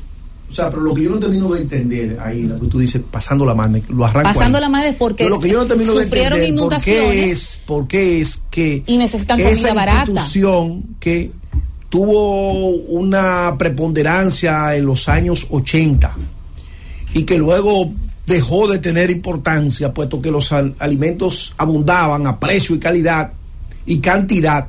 Yo no sé por qué que el INEPRE solamente toma relevancia en los gobiernos del PRD, ahora PRM. No Quizás sé por porque qué. allí No, no, eh, porque ponen- con el reformista lo tenía también. Sí, pero, pero, pero en los gobiernos, Pero del, que en los gobiernos del, del. Partido de la Liberación Dominicana, eso no existía. Déjame decir. No existía la necesidad Fausto, déjame decir. No, del INEPRE, porque la los alimentos estaban cercanos. Ahora están lejanos, En totalmente, de No, piconazo está ahora- llegando a ahora la están mesa. lejanos. De piconazo. No, Fausto, pero eso no es Aquí hay comida. Mira, fuera del ambiente, por, del asunto político, porque si es que este gobierno, que en el Este otro. Oye, el de asunto comentario de político, ya lo Fausto era ya. Oye, Ya lo politizó. Perdió su razón de ser desde hace tiempo.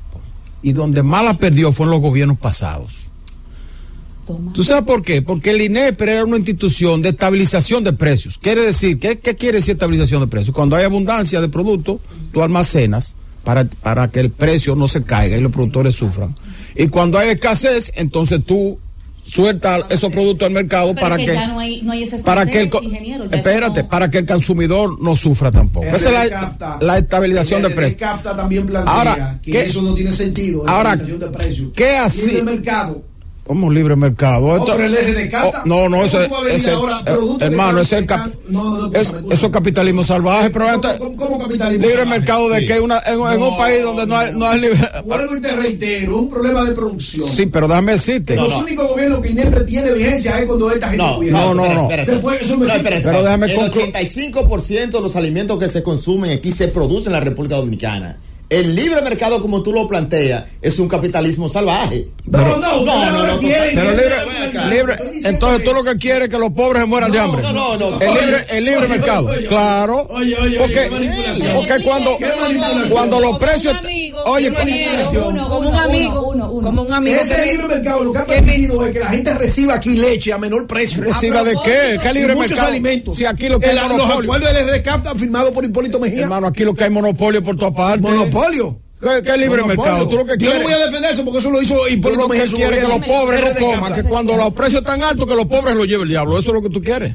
Pero ¿qué Ahora, ¿cuál es el papel de INEPRE? Pero déjeme concluir. No lo interrumpa. ¿Cuál es el papel del INEPRE cuando hay o escasez o carestía de los productos de consumo básico? Porque el INEPRE nada más entra en los consumos básicos, no entra en, en el líquido de Fausto, no entra en los trajes que él usa, no Ah, entra en los pero- zapatos. no, Eh, eh, bueno, pero no es entra en personal nada, es en lo básico. es No, lo- es personal el ¿Quién tema. es el que consume lo básico? Es el pobre. Entonces, ¿cuál es el papel del INEPRE cuando hay escasez del producto o cuando hay carestía de... bajo costo. Espérate, espérate, llevarlo a bajo costo. en este gobierno, eso es el problema. Llevarlo a bajo costo. Ahora, ¿de dónde saca el bajo costo si el producto está alto? Porque si un producto está alto, vamos a suponer eh, eh, el El pollo. Ah, bueno, el pollo. que está, o el huevo, o, o- o el arroz, o la bichuela, tan alto en el mercado, también tan alto en el productor. Entonces, ¿qué es lo que hacía INEPRE antes, cuando está, el INEPRE era INEPRE? Que eh, hacía un concurso para adquirir productos al menor precio, ya sea importado, ya sea nacional, a veces hacía concursos nacionales también. Pero- y entonces adquiría esos productos y los llevaba a los pobres a Pero precio, no- no a precio bajito. Ahora, ¿qué es lo que está haciendo el INEPRE ahora? Ah. No, porque que el INEPRE no está haciendo concursos ni está importando nada. Aquí el pollo está caro porque el INEPRE no tiene la función que, te- que debía tener, porque no importó pollo. Tenía que importar pollo cuando el pollo estaba alto. Pero ¿qué hicieron? Que lo que le bajaron los impuestos a los importadores, los importadores trajeron el pollo, lo almacenaron en su fábrica, en su, en su, en su allá, y el pollo se quedó al mismo precio porque nadie va a bajar su precio, ningún productor. Entonces el INEPRE ha perdido su función. ¿Por qué? ¿Qué es lo que hace el INEPRE ahora? Ah, que va y le compra a los productores de huevos a 5 y lo vende a 3. ¿Pero y qué? ¿Y eso negocio? Entonces el Estado sacrificando un subsidio innecesario, mejor se lo dé líquido a la gente. Yo lo que creo que- Mejor que le dé el subsidio directo a la gente, que es más efectivo. Cuando vino la Ahora, si tormenta- INEPRE hiciera ahora, por ejemplo, una subasta, ahora, con productores nacionales y, y extranjeros, y comprara esos productos que, que están altos de precio y están, o están escaseando, a precios de competitividad, él puede traspasar esos precios al consumidor sin tener que ser subsidiado. INEPRE va a los barrios con los, las bodegas Pero eso, ¿a quién le compra lleva- INEPRE? Eso, eso que va a los barrios. Sí, ¿A quién es que es lo que hacen ellos? Yo he comprado, eh, ingeniero. Pero- pero está bien. No sé si es que no nos estamos Oh, entendiendo. Pero, pero- entiendo no, que ¿cómo ese que no estamos entendiendo? ¿Dónde ellos buscan los productos que tú compras allá en. INEPRE? Ah, no, desconozco ese dato. Ah, pues ahí ¿Dónde que está. Pues ahí que está el yo lo que digo es, ingeniero, estoy de acuerdo con usted 100%. Con la situación actual, yo favorezco. Danilo lo hizo cuando vino la tormenta que afectó un poco al, al gobierno de Danilo. Plátano del Salvador. Y De se donde sea, pero- De donde sea. Que hay ahora que importar esos productos básicos que ayer lo advertí. Porque eso puede provocar una situación social complicada. Yo favorezco que se Y traigan. tienen que hacerlo por concurso, Lima, por, concurso. No claro. dárselo a los míos productores para que lo traigan, porque entonces, a los comerciantes para que lo traigan. No, no, no, no, al comerciante no es por concurso. Porque si se lo Pero es al INEPRE mismo- que tiene que hacerlo. Es que si se le da el mismo clúster a los mismos importadores, No lo van a comerciantes, bajar. No lo van a bajar. Entonces, ¿qué es lo que yo planteo? Estoy de acuerdo con el ingeniero. Concurso abierto, plátano, vegetales, Claro. todos los Bueno, productos. atención el ingeniero Todos los productos que que, han sido afectados por esta tormenta, los llevo a concurso y lleno el mercado. Pero mira, y mañana nadie puede decir ni que, Hernández. ni que competencia desleal tampoco. No, porque si decirte, plátanos van a llegar a 40 pesos o a 30 pesos, eso, eso es imposible. Lima, cuando comenzó situación. a subir el pollo, a, a niveles Yo creo que exorbitantes. hace como seis meses empezó. Sí, que llegó sí, hasta sí, cuando sí. el asunto de la pandemia, Sí, de, la guerra de, A de- de la- 300 cuando- y pico. Cuando subió el trigo por la guerra de, de Ucrania. El pollo se puso El casi a año 100 pasado, pesos. sí. Eh, nosotros hicimos un comentario aquí diciéndole al INEPRE que tenía que entrar al mercado con concursos para conseguir precios baratos y vendérselo a los pobres y dárselo, traspasárselo a los pobres. INEPRE hizo el directorio del INEPRE, porque el INEPRE es un directorio que hay, pero que se ha puesto infuncional. Ok. Ese directorio hizo un, hizo un concurso para traer pollo y se lo adjudicó a algunas empresas y después no lo trajo. Y yo le pregunté un día a Iván, a- a- Al ingeniero a- Iván. al ingeniero Iván, que vino aquí, Que es un agrónomo. y no me contestó de manera precisa. Sí, él, él es muy bueno. No me contestó de manera precisa, pero alguien, alguien influyó para que INEPRE no interviniera con la importación de pollo en ese momento. Ay, padre. Francis. Alguien influyó. Entonces INEPRE lo que está aquí jugando con, eh, eh, desangrando al Estado, desangrando al gobierno con subsidios, comprando a un precio caro para vender a un precio Pero barato. acá, esa no fue Pero la eso, institución eso no tiene sentido. que el presidente dijo hace tres años que eh, la había encontrado quebrada. No, eso está quebrado desde el gobierno anterior, eso no, no, no es ahora, ¿no? Vámonos, Francis. mucho. El gobierno de la tarde. El gobierno de la tarde.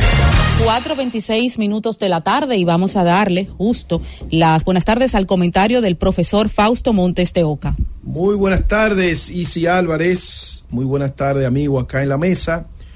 Buenas tardes al país. Buenas tardes a Francis, Karina, Sema. Miren, señores, me quiero, quiero hacer, eh, quiero citar, aunque ya el compañero Juan Reyes lo citó también, pero yo quiero citarlo en el marco del comentario que voy a hacer dos tweets que ha producido la senadora por el Distrito Nacional, Farideh Raful.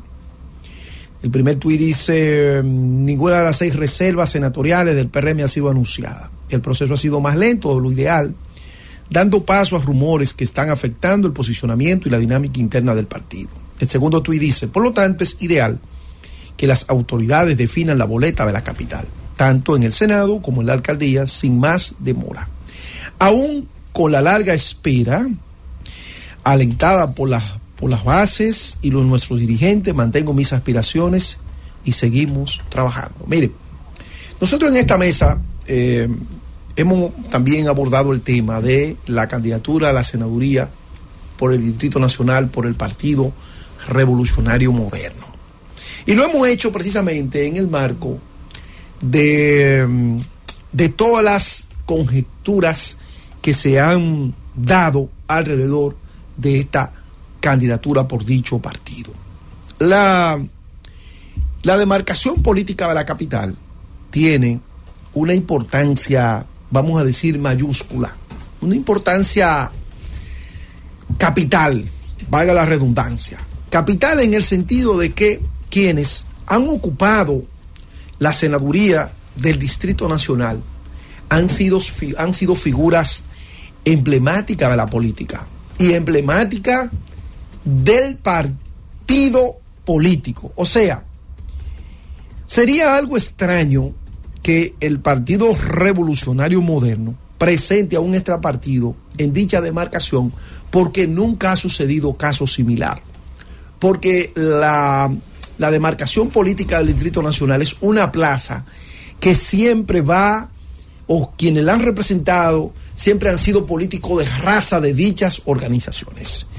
Vamos a ver del 78 a la fecha quiénes han sido candidatos y senadores por, eh, por, por, el Distrito Nacional, por la capital de la República. En el 1978, Salvador Jorge Blanco. ¿Quién fue Salvador Jorge Blanco? Salvador Jorge Blanco es, fue ministro del gobierno de Camaño, del gobierno, eh, vamos a decir, de la Revolución, el gobierno en armas era una figura notable, vinculada a los procesos de defensa de derechos humanos. Salvador Blanco posteriormente es presidente de la República. En el 1982, ¿quién es el senador de la capital? Jacobo Masluta. ¿Y quién fue Jacobo Masluta? Oh, un dirigente importantísimo, fue ministro de, de Economía, de Industria, no recuerdo bien, del, del gobierno efímero de Juan Bosch y fue una figura muy descollante y muy notable en la política dominicana. Inclusive fue presidente durante la, el, el, proceso que quedó la vacante luego de el suicidio del presidente Guzmán. O sea, una figura relevante de la política dominicana. Jacobo Masluta Azar. ¿Y quién fue senador en el 1986? Oh, Jacinto Peinado habla de Jacinto Peinado en el Partido Reformista, era hablar del, del mayor líder político en el Distrito Nacional antes de la división del Distrito Nacional, Jacinto Peinado, que ganó dos periodos y luego fue vicepresidente con el presidente Balaguer. O sea, ¿de quién estamos hablando? De figuras súper notables de la política. Fíjense que del 78 al 86, Jacinto, aunque no era, vamos a decir, una figura así, vamos a decir, eh, eh, vinculada así de, la, vamos a decir, de la estructura del Partido Reformista, pero era un dirigente empresarial, pero un dirigente de ese partido. Llegamos al 94. Milagros Ortiz Bosch, una mujer, ya ustedes saben, de una trayectoria, de un legado, eh, su vinculación, sobrina de Juan Bosch, asistente de Juan Bosch durante el gobierno de los siete meses, una persona cercana José Francisco Peña Gómez, una mujer que realmente en su época de apogeo político era un deleite escuchar a Doña Milagro, sus ideas, su planteamiento, el brillo político de Milagro Ortiz. Señores, yo puedo decir que todavía a la fecha no hay una mujer que le haya, que se le compare. Una mujer en política que tenga el brillo que tenía Doña Milagro Ortiz Bosch en esa época, de cuando ella fue candidata y senadora por el distrito, todavía creo yo, de mi punto de vista, que no hay una mujer que se pueda equiparar a esa milagro de esa época. Y luego vemos entonces en el 98 José Tomás Pérez. ¿Y quién era José Tomás Pérez? O secretario general del Partido de la Liberación Dominicana. Hacemos una pausa aquí. Entonces decimos Salvador Reblanco, Jacobo, Peinado, eh, Ortiz Bosch, José Tomás Pérez. Fíjense, todos políticos consagrados, políticos consagrados, con un trabajo hecho en las bases de, la organización que lo postularon. ¿Y qué vemos entonces en el 2002? Reinaldo Pare Pérez, una figura emblemática del PLD, que venía construyendo un liderazgo político desde regidor, diputado, senador, secretario general de su partido, etcétera. ¿Y qué vemos entonces en el 20? Vemos a Farideh Raful. Entonces, Farideh Raful, como nosotros hemos analizado aquí, si algo perdió en términos electoral, se lo debe a su coherencia con su partido. ¿Por qué? Porque Faride hizo, levantó un discurso frente a un voto clase media sobre el manejo eficiente del Estado, sobre el tema de los préstamos, sobre la política de la transparencia y todo eso en cierto modo, todos esos postulados que, que le hicieron ganar a Faride, vamos a decir, un empuje, un apoyo dentro de la clase media capitaleña, eso entonces en este periodo de gobierno ha mermado, puesto que el gobierno de su partido ha tomado prestado en ese Congreso de la República más dinero que desde, la, desde el nacimiento de la República hasta el 2020. Y eso en cierto modo a ella le ha debilitado ese discurso que conectaba con los sectores clase media del Distrito Nacional. Ahora, el relato del gobierno y sus hacedores de opinión es que el presidente Abinader cuenta con un 66% para ganar las elecciones. Entonces, uno se pregunta desde la lógica más elemental, ¿cómo un presidente que tiene 66% para ganar las elecciones, según lo que dicen sus dirigentes y sus hacedores de opinión? Entonces, ¿cómo es posible que frente a un porcentaje tan cómodo, pueda darse entonces que la plaza política más importante, en un hecho inédito, histórico, nunca visto del 78 a la fecha, se le podría entregar esa plaza a una persona ajena a la organización política. Con un 66%, ni Leonel ni Danilo se dieron nunca al Distrito Nacional. Nunca porque nunca hubo necesidad de ceder la principal plaza política del país. Señores, miren, cuando el senador de la República, cuando el senador de la capital habla, eso tiene una repercusión a nivel nacional, porque el país político se reduce muchas veces a lo que pasa en el distrito nacional. Olvídese de que senador de Lía Piña, de Pedernales, de Montecristi, no, no, no, no la plaza política del Distrito Nacional, cuando habla el senador del Distrito Nacional, eso se sabe en toda parte del país, en, los cuatro costados y más allá de, de nuestras fronteras. ¿Por qué? Porque en la plaza política del Distrito Nacional se concentra todo el poder en el tablero político. Entonces, a mí me llama poderosamente la atención cómo es posible un partido que está tan bien, un partido que está tan bien estructurado, un partido que tiene 66%, dicen ellos, de, de, de en la preferencia del voto.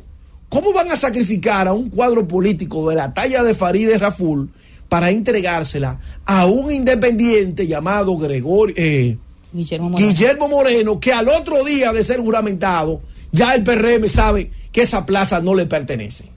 Entonces, aquí hay algo que no cierra. O son más importantes el 1% que tiene Guillermo Moreno para poder cerrar el tema de la, ganar las elecciones buscando votitos por aquí, votitos por allí, o es más importante seguir dándole el espaldarazo a una dirigente política hija de ese partido.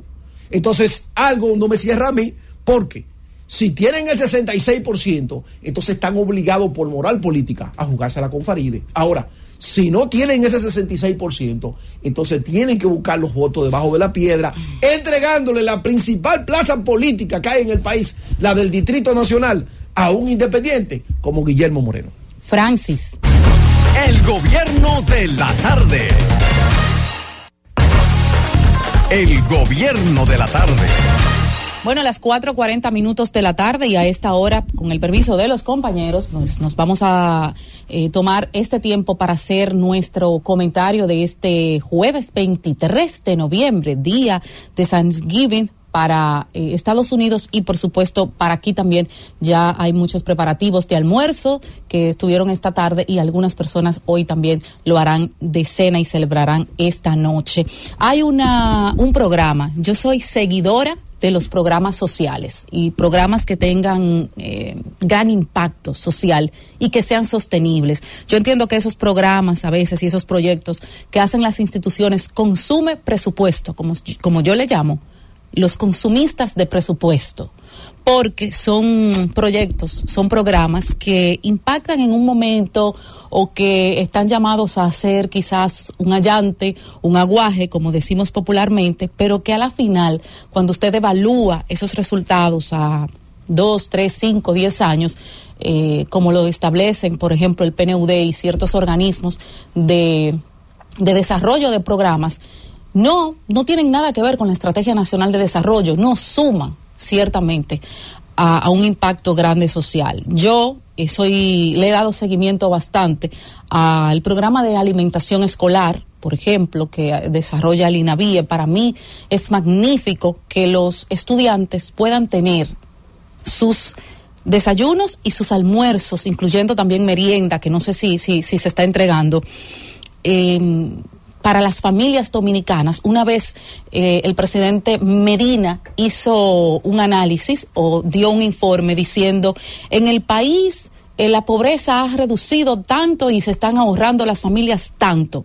Y fue criticado en mal su planteamiento, pero él dijo, o sea, tuvo que arreglarlo después y decir, lo que pasa es que una familia dominicana, una familia que antes tenía que disponer quizás de 500, de 300 pesos para eh, tener un almuerzo y desayuno para dos hijos y para ellos se está ahorrando esos 300 pesos. Porque puede enviar a sus hijos a desayunar los puede enviar sin la preocupación del almuerzo y ese dinero se lo ahorra. Y ellos contabilizaban, en ese momento los economistas del país analizaban eh, ese punto y lo tomaban como referencia de que era un punto menos eh, para el índice de pobreza de los países.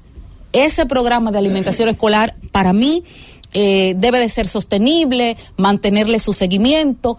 El programa de transporte escolar nuevo una iniciativa novedosa, es una iniciativa desarrollada por esta gestión, esta administración de gobierno, que a mí me parece fantástica. Cada vez que veo una parada de un transporte escolar o que veo, que lo veo bastante por mi zona, que ese, ese, ese autobús eh, transporta eh, niños o los va a buscar, veo hasta a veces la alegría de esos niños, yo siento una satisfacción enorme porque digo, qué bien están distribuidos. Ahí, ahí está bien el presupuesto. Ahí, qué bueno que nuestros dineros, mis cuartos de, de, mis tributos eh, van a ese programa. Me encanta.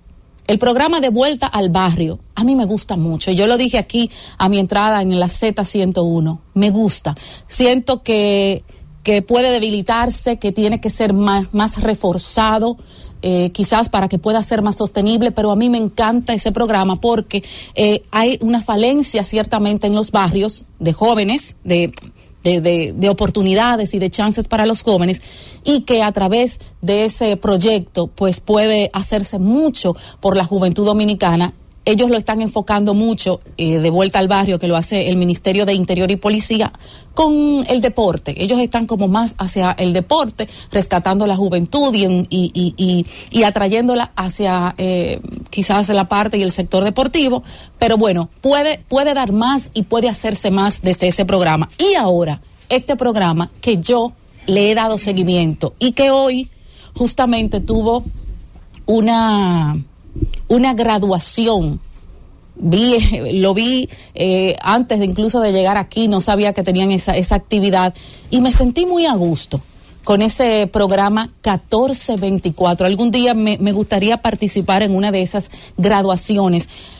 Este es el título que yo le escojo a este comentario, porque tres mil carajitos pudieron ser delincuentes o pudieron ser nada. El Gabinete de Política Social está, eh, tiene diseñado un proyecto, un programa llamado 1424.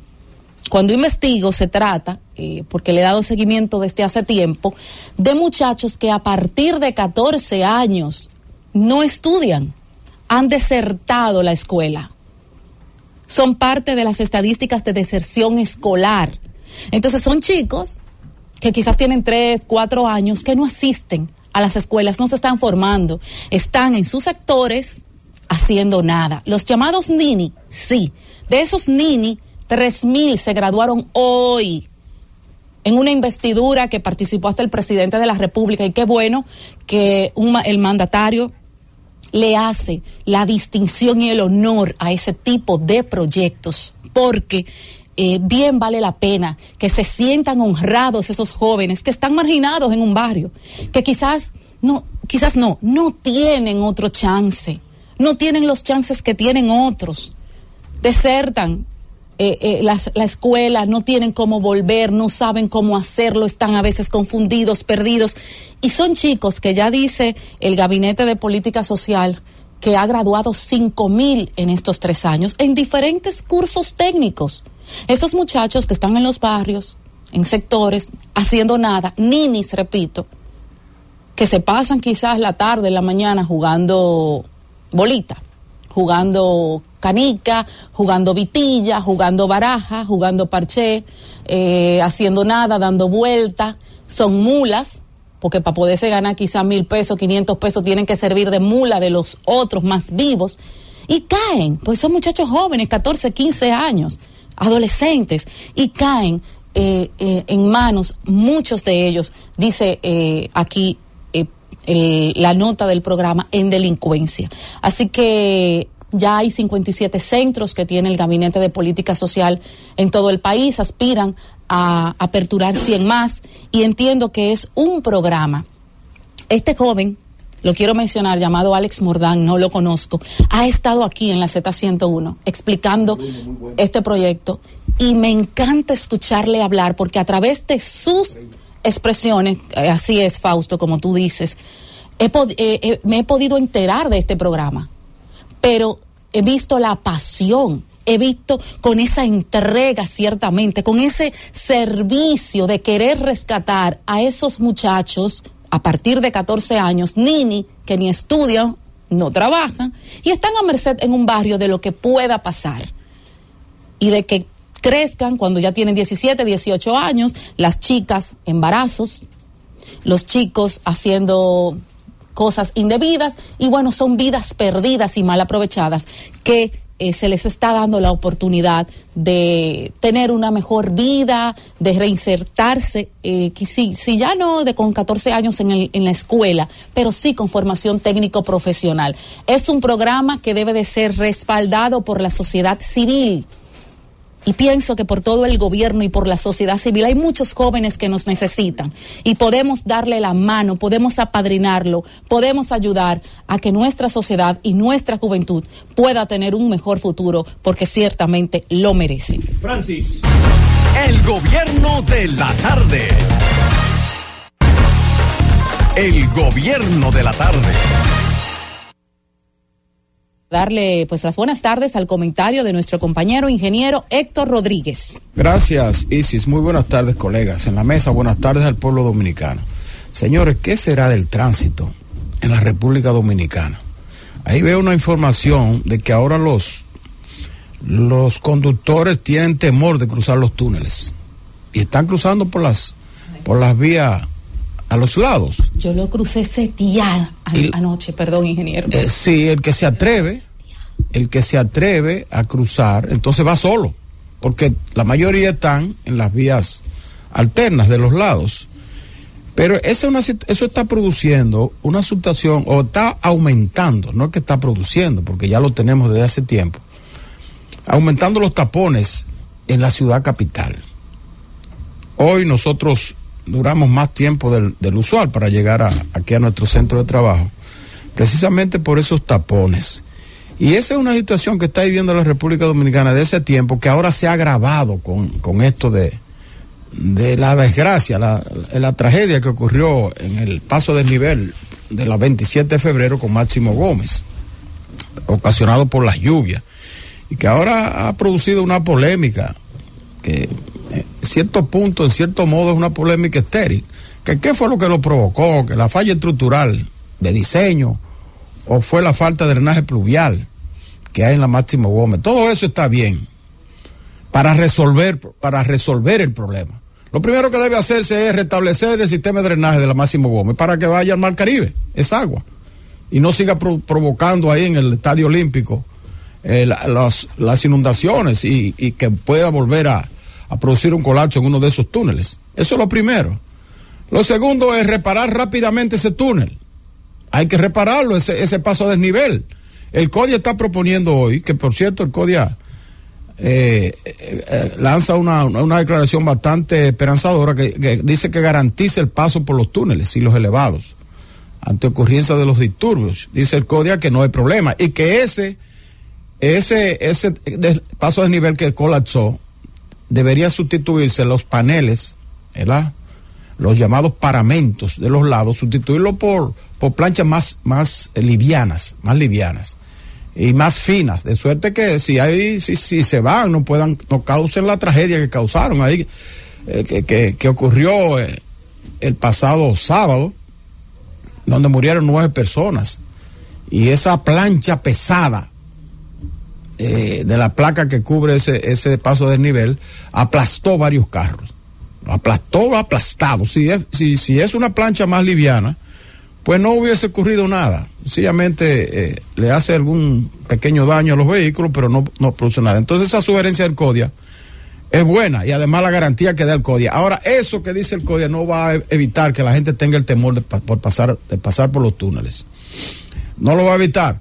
Lo que sí puede evitar la que rápidamente ese, ese concurso que anunció Obras Públicas para eh, licitar la investigación de los de, todos los elevados que, hay en la 27 y, los Núñez de Cáceres, perdón, en la en la eh, bueno, el de la Núñez de Cáceres no hay que averiguarlo, eso lo hizo Balaguer hace hace 40 años y, está como el primer día, el, el, túnel que está ahí, que pasa por debajo del, del mirador del sur. Pero los de la Kennedy City y que lo haga rápido obras públicas de suerte que pueda que la gente pueda recobrar la confianza en esos pasos a desnivel y pueda volver a transitarlo porque de lo contrario los tapones que vamos a tener ahora en Navidad va a ser una cosa terrible señores. Eso por un lado. Por otro lado señores qué va a pasar en el Intran el Intran que es una institución que se creó por una ley nueva la ley 6317 ya hace seis años de esa ley que vino a sustituir una ley obsoleta, la 241, que estaba de los tiempos de Trujillo y que todo el mundo reclamaba que esa ley había que, que el problema del tránsito se iba a resolver reformando esa ley. Bueno, se hizo la ley, una ley bastante completa que abarca todo, que no solamente es de tránsito, también de, de, seguridad vial. Esa ley, la 6317, ya tiene seis años.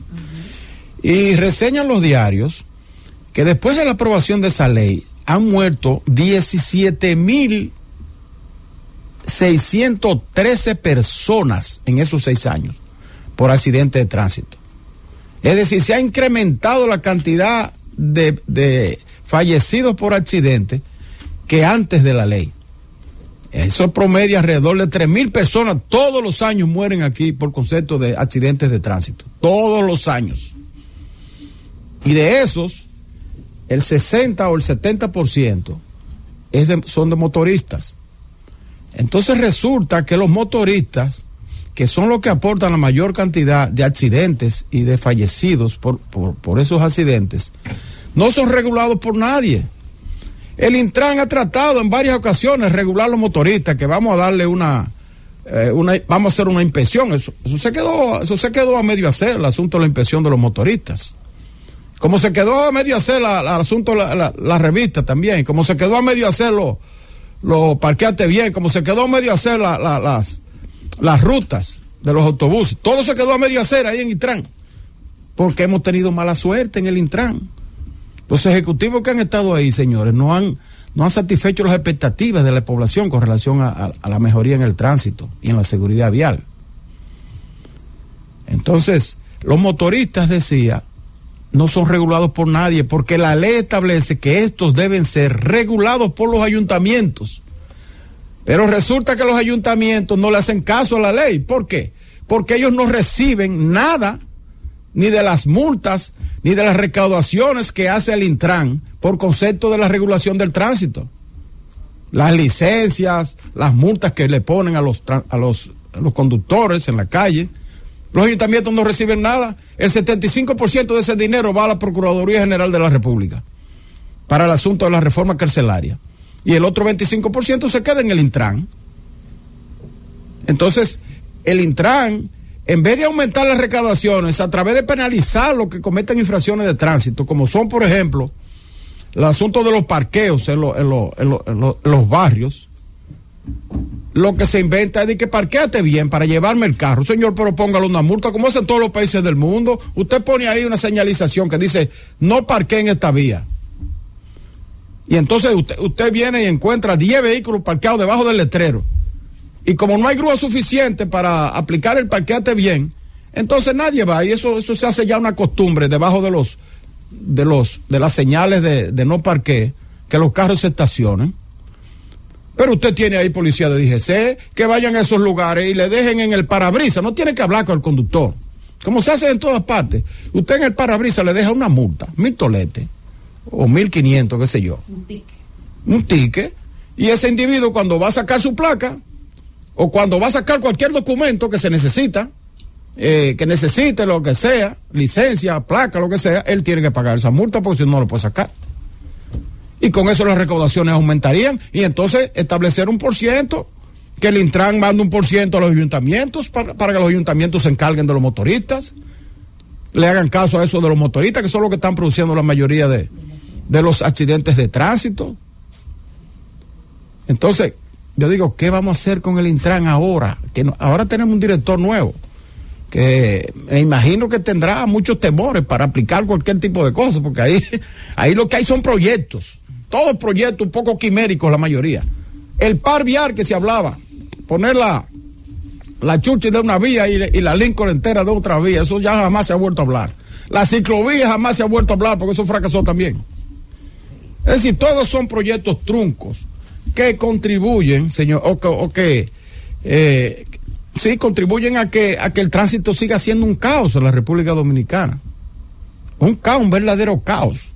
Ahí teníamos, por ejemplo, en la, en la, en la licitación que se hizo para los semáforos inteligentes, se incluía un centro de control del tráfico, un centro de control de tráfico, eso incluía, muy importante, ustedes saben por qué, porque en las horas pico, que ustedes ven que los agentes de la DGC se ponen en los semáforos para regular el tránsito, a ver si pueden descongestionar eh, las vías, porque efectivamente los semáforos no son, no son un elemento de control eficiente del tránsito cuando en las horas pico. Porque hay avenidas, por ejemplo, la 27 de febrero, que usted tiene una fila más larga que, por ejemplo, en la Churchi, que es la que le cruza, o en la Lincoln o en la Tiradentes, y usted necesita darle más tiempo al semáforo de la 27 para descongestionar. Y eso solo lo puede hacer el policía de DGC. Ahora, si, si hubiese habido, si, si hubiera un, un centro de control de tráfico. Eso con la inteligencia artificial de manera automática, cuando se arma un tapón de una vía, le da, le da paso automáticamente por ese, que es lo que existe en todas las ciudades del mundo, para descongestionar el tránsito en las horas pico. Pero fíjense ustedes lo que pasó con ese, con esa licitación que se hizo. Hoy la dirección de compra y contrataciones la anula completamente. La anuló completamente. Y este nuevo director del Intran tendrá eh, ahora el coraje, diría yo, de hacer una nueva licitación en ese sentido. Porque ya ese caso ya lo anuló, eso tendrá que ir a la justicia. Y bueno, pero, pero el país tiene que seguir. Ese centro de control de tráfico tiene que establecerse en la República Dominicana y el semáforo inteligente también. Para, porque, bueno, no voy a decir para que se aplique la multa eh, inteligente también por la vía de, de las cámaras en, los semáforos, porque sería un nuevo proyecto que se le agregaría a los 10 fallidos que tiene el Intran. Son todos proyectos fallidos, no ha podido implementar uno solo después de la, de la promulgación de la ley 6319. 17. 17. Y siguen muriendo gente por, trans, por accidentes de tránsito. Hoy se anuncia, hoy se anuncia, señores, que un estudio indica que el 56% de los conductores consume alcohol mientras consume. Mientras maneja. Mientras maneja. Y el porcentaje aumenta aún en los vehículos pesados. En, lo, en, esos choferes que andan ahí manejando las voladoras o los que andan manejando las patanas que tanto accidentes producen en, la, en las autopistas. Y son gente que sufre. Oiga, oiga lo que se le agrega. Consumen alcohol y sufren de apnea del sueño. Del sueño. La apnea del sueño es una cosa que te congestiona la, la respiración y llega un momento que, en que tú, si te duermes, eh, eh, deja de respirar y ronca. Y en eso andan todos los choferes manejando esos vehículos pesados en la República Dominicana. Oiga lo que se le agrega. Entonces tú, tú, tú dirías, bueno, Vamos a abrir un programa para, para, evitar que las personas consuman alcohol, pero el programa para que el Intran ha demostrado incapacidad para, para nueve, diez programas fallidos. Le vamos a pedir uno más. Entonces, por eso decía al inicio, ¿qué será de nosotros, señores? ¿Qué será del Intran? ¿Qué será del tránsito en la República Dominicana? Y mientras tanto se acerca la Navidad. Navidad con tapones le vamos a llamar. Entonces vamos a comenzar a resolver eso, eso de la de aquí, de la 27 con de paso de nivel. Vamos a resolverlo rápido eso, ponerle unas planchas, eh, una, unas planchas livianas ahí que la gente sienta que si pasa por ahí no, no se va no, no, va, no va a sufrir un accidente.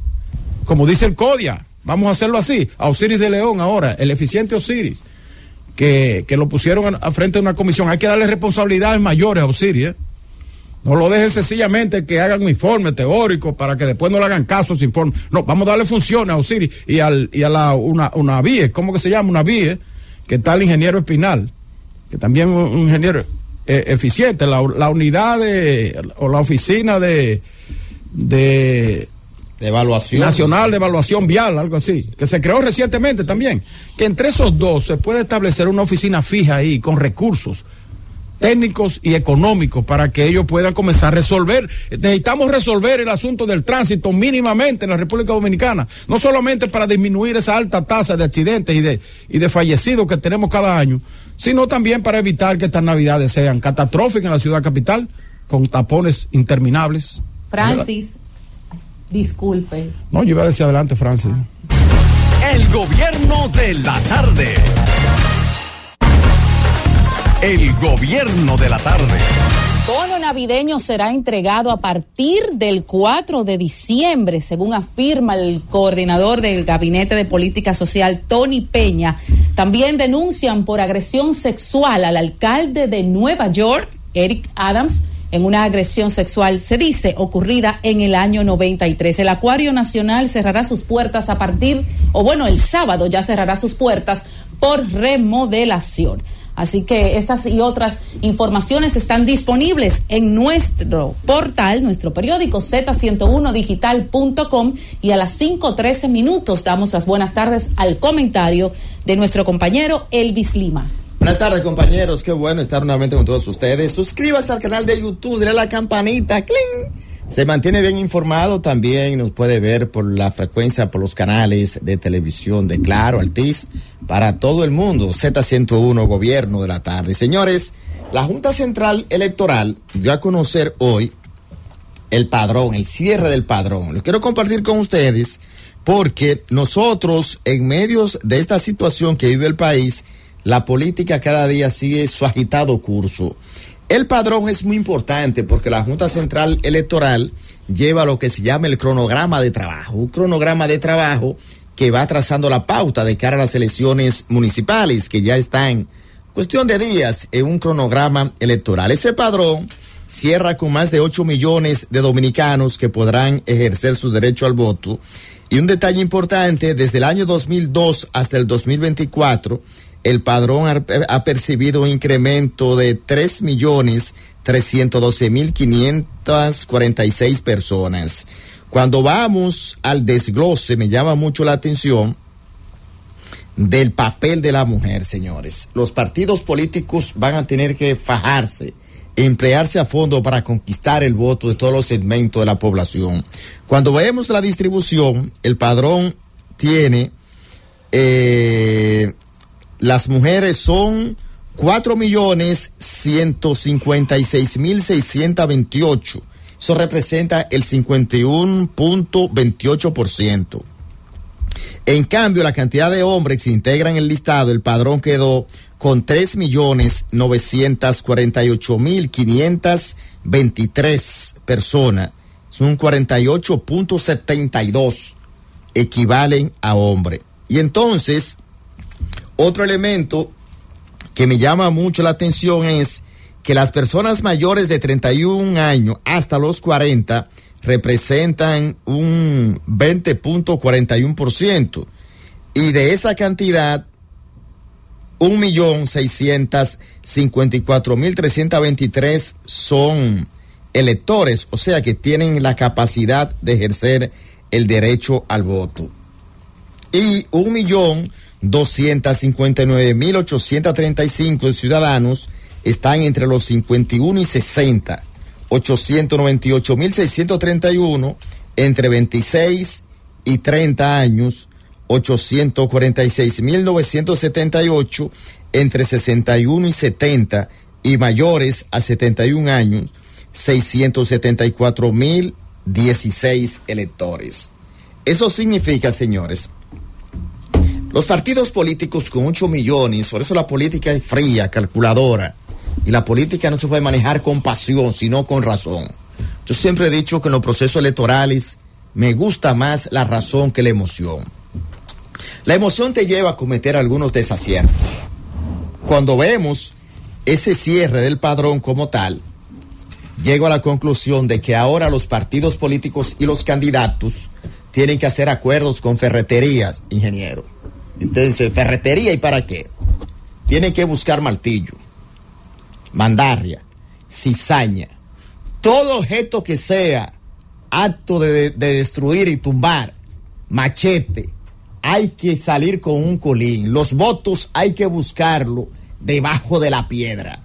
Aquí hay que ganar con casi 3 millones de votos para usted ganar en una primera vuelta. Oigan bien, si usted divide ese padrón de 8 millones de electores, lo divide entre 3, eso le va a dar, hice la, el cálculo, de que usted para sacar 50 más 1 tiene que fajarse. Aquí ahora hay candidatos, funcionarios políticos, que los zapaticos de charol, unos zapaticos bonitos que se compran y de marca reconocida a propósito de Black Friday y que usted compra, dice el ingeniero, eh, Black Friday, y lo compran en Nueva York, lo compran, nunca lo han ensuciado. Ah, ahora hay que ensuciarlo.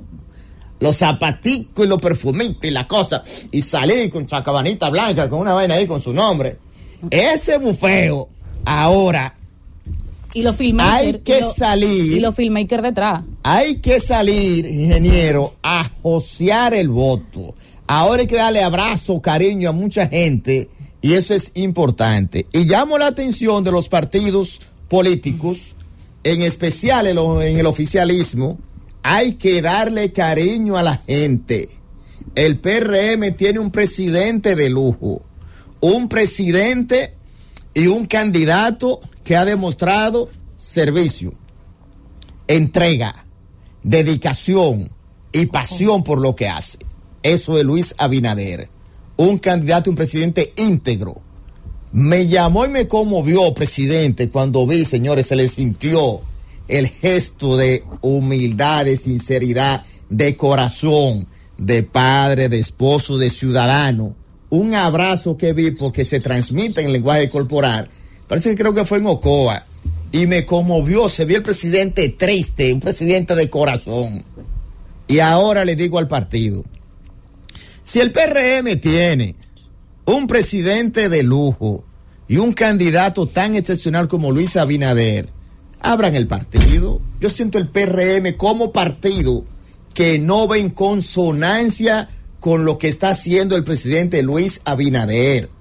Ustedes se creen que hoy, señores, en medio de la tormenta de esta situación, de los efectos como tal, el partido debió salir como partido, no estoy hablando como gobierno, el partido, que la gente vea que hay un partido humano, cercano y cerca con la gente, señores. Como partido estoy hablando, ¿eh? como partido. Y eso envió un mensaje muy importante a propósito del tema de la Junta, porque hay que buscar casi 3 millones de votos para ganar en primera vuelta. Sé que el presidente de la República, Luis Abinader, bien medido, bien valorado, es un presidente que ha gobernado, wow, todas las adversidades del mundo. Creo que pocos presidentes, después de la muerte de Trujillo, no, no he visto un presidente que haya tenido tantos elementos adversos. Ayer el compañero Juan lo planteaba de manera magistral, el recuento, la pandemia.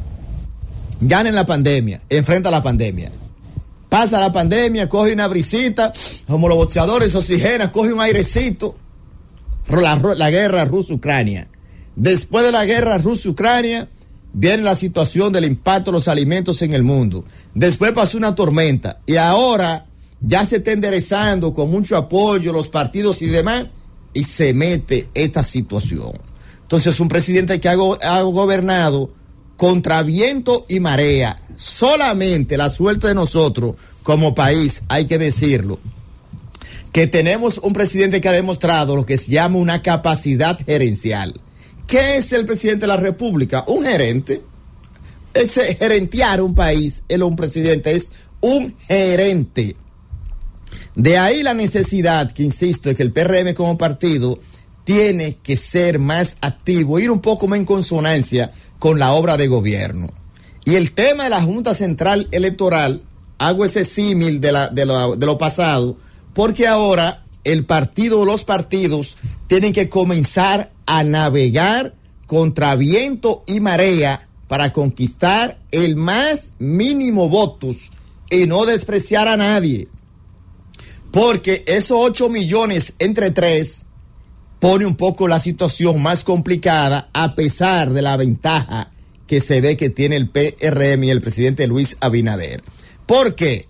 Porque si partimos de lo que tenemos hoy, a medida que el PLD se sigue desgastando y Leonel sube, se cierra la brecha de una polarización. La polarización ciertamente define, definiría más un resultado en una primera vuelta.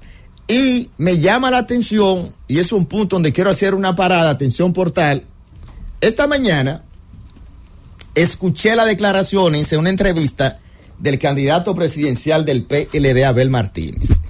Y de verdad que me quedé sorprendido. Señores, lo dicho por Abel, le di para atrás el video, volví, busqué y llegué a la conclusión de que siento que en el PLD y su candidato presidencial tienen lo que yo le llamo un plan de descrédito contra la Junta Central Electoral. El candidato presidencial del PLD ha planteado que él desconfía de la Junta Central Electoral. Miren, señores, en los últimos años, la Junta Central Electoral ciertamente ha tenido un papel protagónico y la mira de la población cuando entramos en el fervor político. Cuando llegamos a este tramo, ya la Junta pasa a ser siempre ha sido el organismo, el árbitro del proceso electoral. Pero decir al día de hoy que esa Junta Central Electoral no le inspira confianza por los vínculos cercanos que tiene con el gobierno, para mí es una denuncia descabellada y una denuncia hasta preocupante porque falta mucho para las elecciones. Y cuando se le preguntan las razones, el candidato del PLD no supo decir las razones, los argumentos para decir que esa junta es cercana al gobierno. Señores, esa Junta Central Electoral, además de que fue designada por consenso, es una junta que goza de la popularidad y de la confianza de la población. Yo lo veo así. Usted puede disentir como usted quiera, pero para usted desconfiar de la Junta Central Electoral, tienen que darse razones. ¿Cómo cuáles, por ejemplo? Usted me dice, mira Lima, yo no confío en esa Junta. Mira en el momento que estamos y no tiene la parte electoral, la dirección de elecciones, el cronograma de trabajo no está listo. Ahí tú dices, coño, te lo creo. Pero hasta ahora, esa Junta Central Electoral, como se ve, sigue cumpliendo al pie de la letra con su cronograma de trabajo. Por consiguiente, decir que esa Junta es muy cercana al gobierno, pienso que es una propuesta desesperada, peligrosa y que puede afectar la credibilidad del proceso, cosa que no es saludable ni para los partidos políticos, ni mucho menos para la democracia. Así es que yo pienso el candidato del PLD debe presentar las pruebas de eso para que por lo menos quede menos lacerada su credibilidad. Una, una denuncia inoportuna, peligrosa y también se ve un candidato debilitado porque si los votos no le dan al día de hoy, es mejor que se preserve la democracia, el futuro, y no poner en juego la democracia dominicana y la estabilidad política y social del país con una denuncia de esta naturaleza. Llévame, Francis. El gobierno de la tarde. El gobierno de la tarde. Gracias por continuar con nosotros a las 5.30 de la tarde en punto en este gobierno de la tarde. Sí, como dice el ingeniero Héctor Rodríguez, las temperaturas eh, han descendido eh, en nuestro país y ya se siente el frío. ¿Cuánto bajó la temperatura ahora mismo? Que lo acaba de informar la, la ONAMED. Hace menos 0.6, menos 0.6 grados Celsius. Pero eso es en Valle Nuevo. En Valle Nuevo. Ah, ¿por qué? En Valle Nuevo. Claro. ¿Que dónde baja la temperatura por debajo de cero? Valle Nuevo, aquí está en el mapa. Ahí. Sí, esas zonas de Jarabacoa. Eh, no, Valle Nuevo, no, no, no, no, Valle Nuevo, Valle Nuevo, no Jarabacoa, Valle Nuevo. Pero sí que en esas zonas la temperatura eh, desciende mucho Sí, más. la, sí, la ya para central. esta fecha eh, se pone muy buena, pero qué bueno porque ciertamente que pasamos una temporada calurosa. Hay un aquí. lugar en Valle Nuevo que le dicen la nevera. Sí, Frío. cerca de la pirámide. Como Cerca de la pirámide. Entre 200 kilómetros o 300 metros de la donde está la tumba de Francisco Alberto Caamaño de Ño. Sí, sí, yo, yo he estado, yo he tenido la oportunidad y recuerdo que hace unos años, siendo Francisco Domínguez Brito ministro de Medio Ambiente, yo estuve en la parte donde se estaba haciendo el desmonte de la siembra, en la parte de Constanza. Esa parte de Constanza la hizo Francisco Domínguez Brito, en el área más pegada en Ocoa, que le llaman La Olma. La, ha hecho, la hizo el fenecido ministro Orlando Jorge Mera.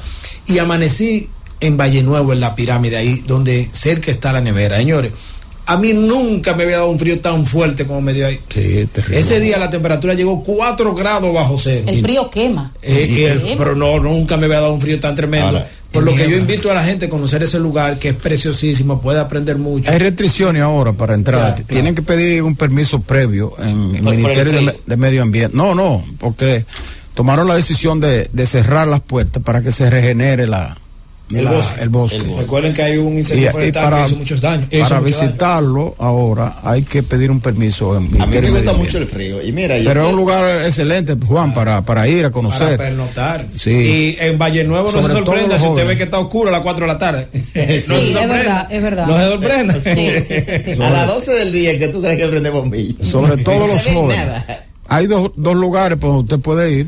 Uno es por Ocoa, usted se va por Ocoa y llega hasta Valle Nuevo. Ahora tengo Ah. entendido que está incomunicado por el tema de Sí. que se dañó la carretera producto de las lluvias en esa parte. Ah, no sabía, pero esa parte sí. No, Entonces, eh, esa es una to- vía Toda para esa ir. zona de Ocoa, sí, está y en- la otra es por la vía de Constanza. Usted se va a Constanza, de La Vega va a Constanza, de Constanza va allá a Valle Nuevo. Que la gente le dice Valle Nuevo, que la gente le dice Valle Nuevo, pero el nombre es el Parque Nacional Juan Bautista Pérez Sí. Ranciel. Pero Parque. le Sí. llaman, le dicen Valle Nuevo a ese tramo porque es donde nace, la, ma- le denominan también la madre de las aguas, Madre porque las ahí aguas. nace siete importantes ríos que dan agua a importantes afluentes. Y decir, y perdón, que sé que vamos a la llamada. No, ahí se da, ahí se da una, una, una combinación que solamente la perfección que tiene la naturaleza lo puede generar.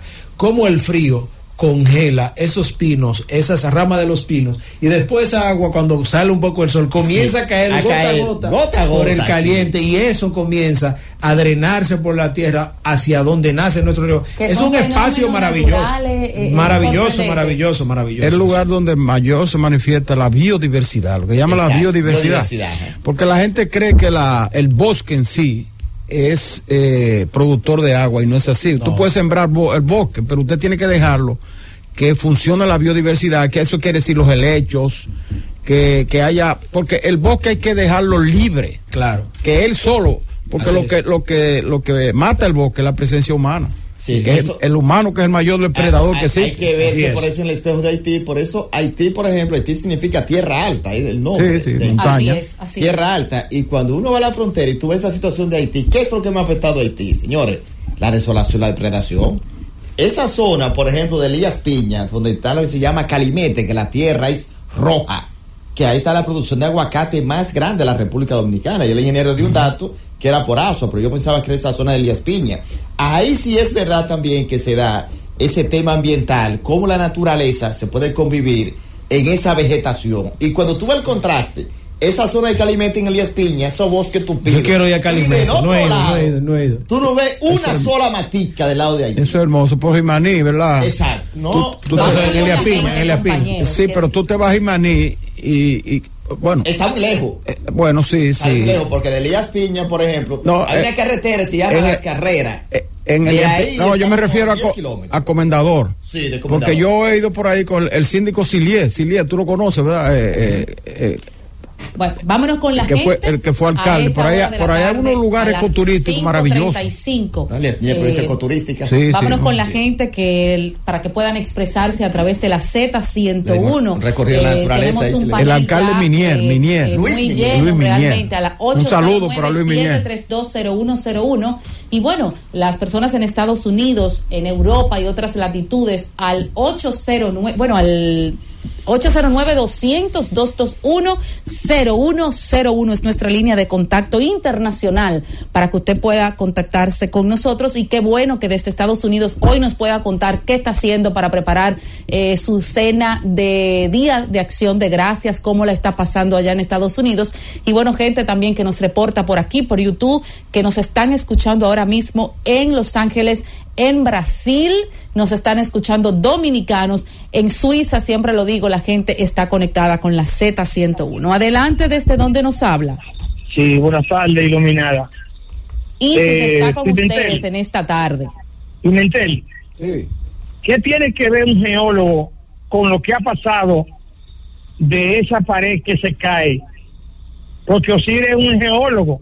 Sí, Osiris pero- no sabe nada de infraestructura. Sí, sí, pero Osiris conoce mucho de publiometría, conoce mucho de, de agua, de agua, conoce, y la geología es el suelo.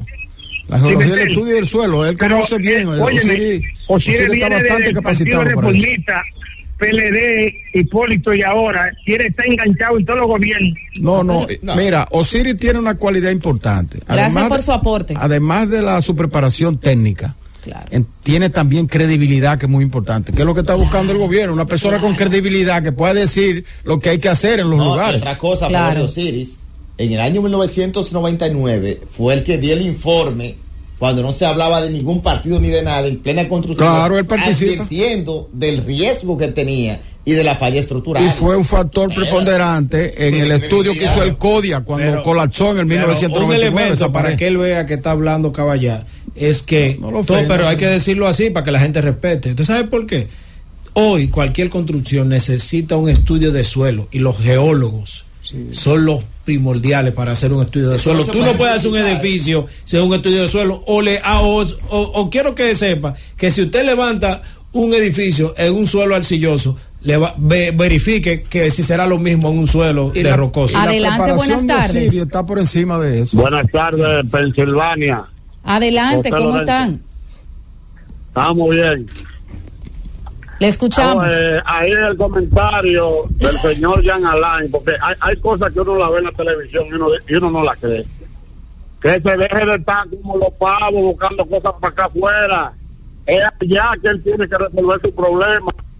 Y, y, y mandando seguro algunos informes que aquí lo leen y no tienen y no tienen vulnerancia, que es allá. Lo que él le hizo a Marino Zapete que Marino Zapete declaró una, una situación eh, y, lo- y- y lo quería meter preso. Que si eh, Alicia Ortega y el gente no nos regamos y el pueblo aquí en todos lados. Bueno, gracias por su aporte desde Pensilvania. Esta es del- desde el interior, ¿desde dónde nos hablan? Sí, buena. ¿Desde dónde? De, de, de Neiva. Adelante. Oiga, mi amiga y mis amigos y Pimentel, yo soy su aliado, oiga. Y entonces esos infelicitos que están en la victoria, en el, en el 15 de Asua, en Najayo, es que ¿cómo se van a salvar? Porque Jan Alay tiene recursos para hacer todo lo que él quiera y, y, y para, estar eh, eh, gritando, porque él es un preso. Yo no entiendo esto, mis hermanos. Sí. Entonces, esos infelicitos que, que no tienen a quién acudir, ¿con- ¿quién, lo- ¿quién le va a salvar la campana a ellos? Así mismo Tiene es. toda la razón. Es más, yo me atrevo a proponer que el gobierno dominicano, eh, haciendo una depuración junto con la Defensoría del Pueblo, La Procuraduría, y la Suprema Procuraduría y todo, en esta Navidad, en esta Navidad, permita que más de mil presos que están enfermos ahí, incluso algunos con enfermedades terminales, vayan a pasarla a su casa. La Atención Navidad. portal que vayan la dato. Navidad a pasar a El su casa. eh, propone- prisión domiciliaria, como le hicieron a, como le hicieron a otros presos de, de alta revisión de alcurnia. las medidas cautelares. De claro. alta, lo, a- lo- lo de alta alcurnia lo están mandando para su casa. Bueno, pero que manden esos mil o dos mil presos que están ahí, que tienen años presos sin, sin haber visto nunca un juez, que lo manden a su casa ahora en la Navidad. Que el presidente lo haga con un decreto, claro, previa depuración, como dije, de, de la Claro. Procuraduría de la República. Bueno, gobierno de la tarde, adelante. Sí, buenas tardes. sí. ¿Desde dónde? Por aquí de Bayona, Roger. Bayona. Yo no estoy de acuerdo con eso que llamó atacando Siri. Eh, la persona como Siri eh, eh, es un patriota, entonces puede estar atacando. Eso está mal, pero ese hombre que llamó atacando Siri. Por otra parte, allá en Line, que lo que están metiendo presos son la gente de él, porque ¿qué fue que tomó a, a esa gente que está en, el, eh, en la justicia? Ese procurador, procurador, procurador, a Camacho esa gente, fue el, el PLD, esa justicia.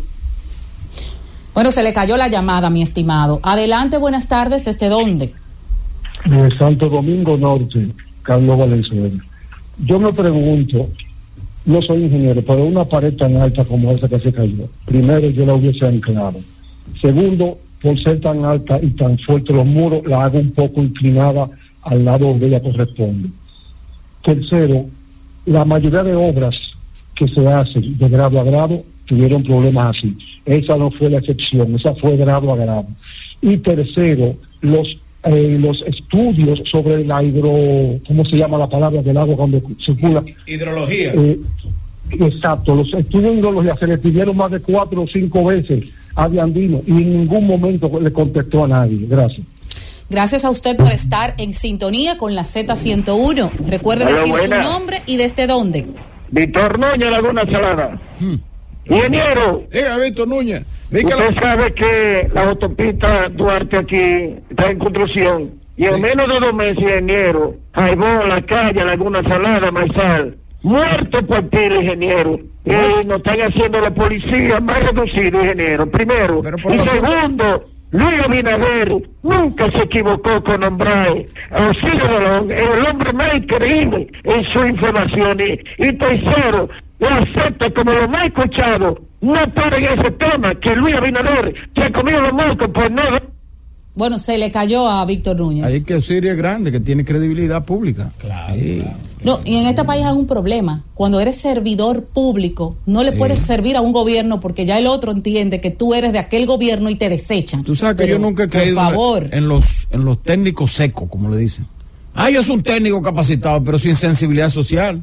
Y sin externar posiciones. Sí, sin, sin, sin, sin arriesgarse nunca en su casa. así es, así Como es. yo vi un ingeniero muy respetado, el, el ingeniero estructuralista que Sí, hizo sí, el sí, sí, diseño, un hombre respetado que un técnico capacitado, pero dice él, yo nunca voy a los medios, yo vine por ti, eh, le dice al, al entrevistador. Y- y el ingeniero A mí Reginald no me gusta García, hablar, a mí no me Reginald. gusta hablar. Bueno, pero está bien, ese técnico es importante, de gabinete, ¿verdad? Pero Siri tiene las dos condiciones.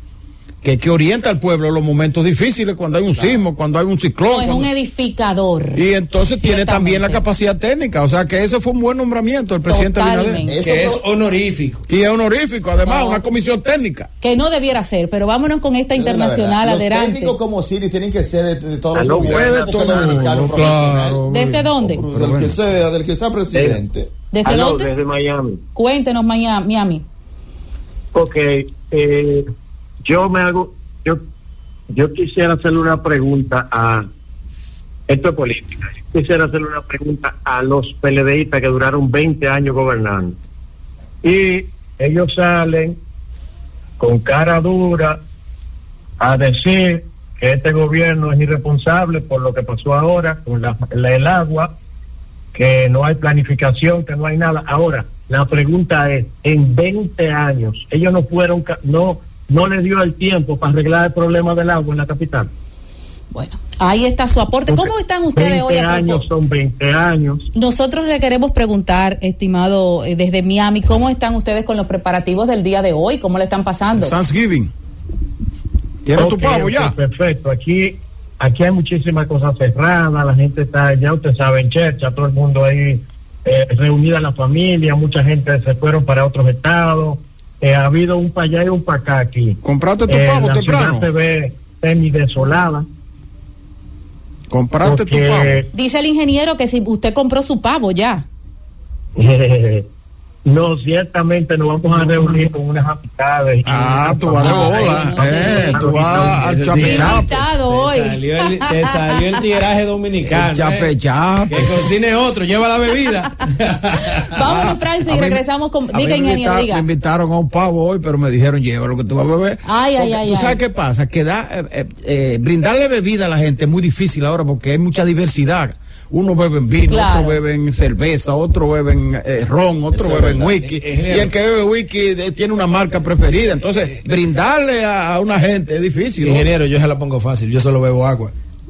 Para no llevar nada. Diañe, Juan. Vámonos, Francis. A- a- agua alcoholizada. El gobierno de la tarde. El gobierno de la tarde. 5.49 minutos de la tarde. Un abrazo y nuestros saludos eh, a Esteban Vargas, Miguel Viñas, Nuris Ventura, Ana Rojas, Eddie López, Franklin Hernández y otros eh, que están aquí desde YouTube. eh, Están ahí eh, comiendo su pavo. Están aquí también preparando sus pavos para esta noche. Sus pavos, no, espérate, Su- los pavos son grandes, con uno Un solo pavo. para 10 gente, da.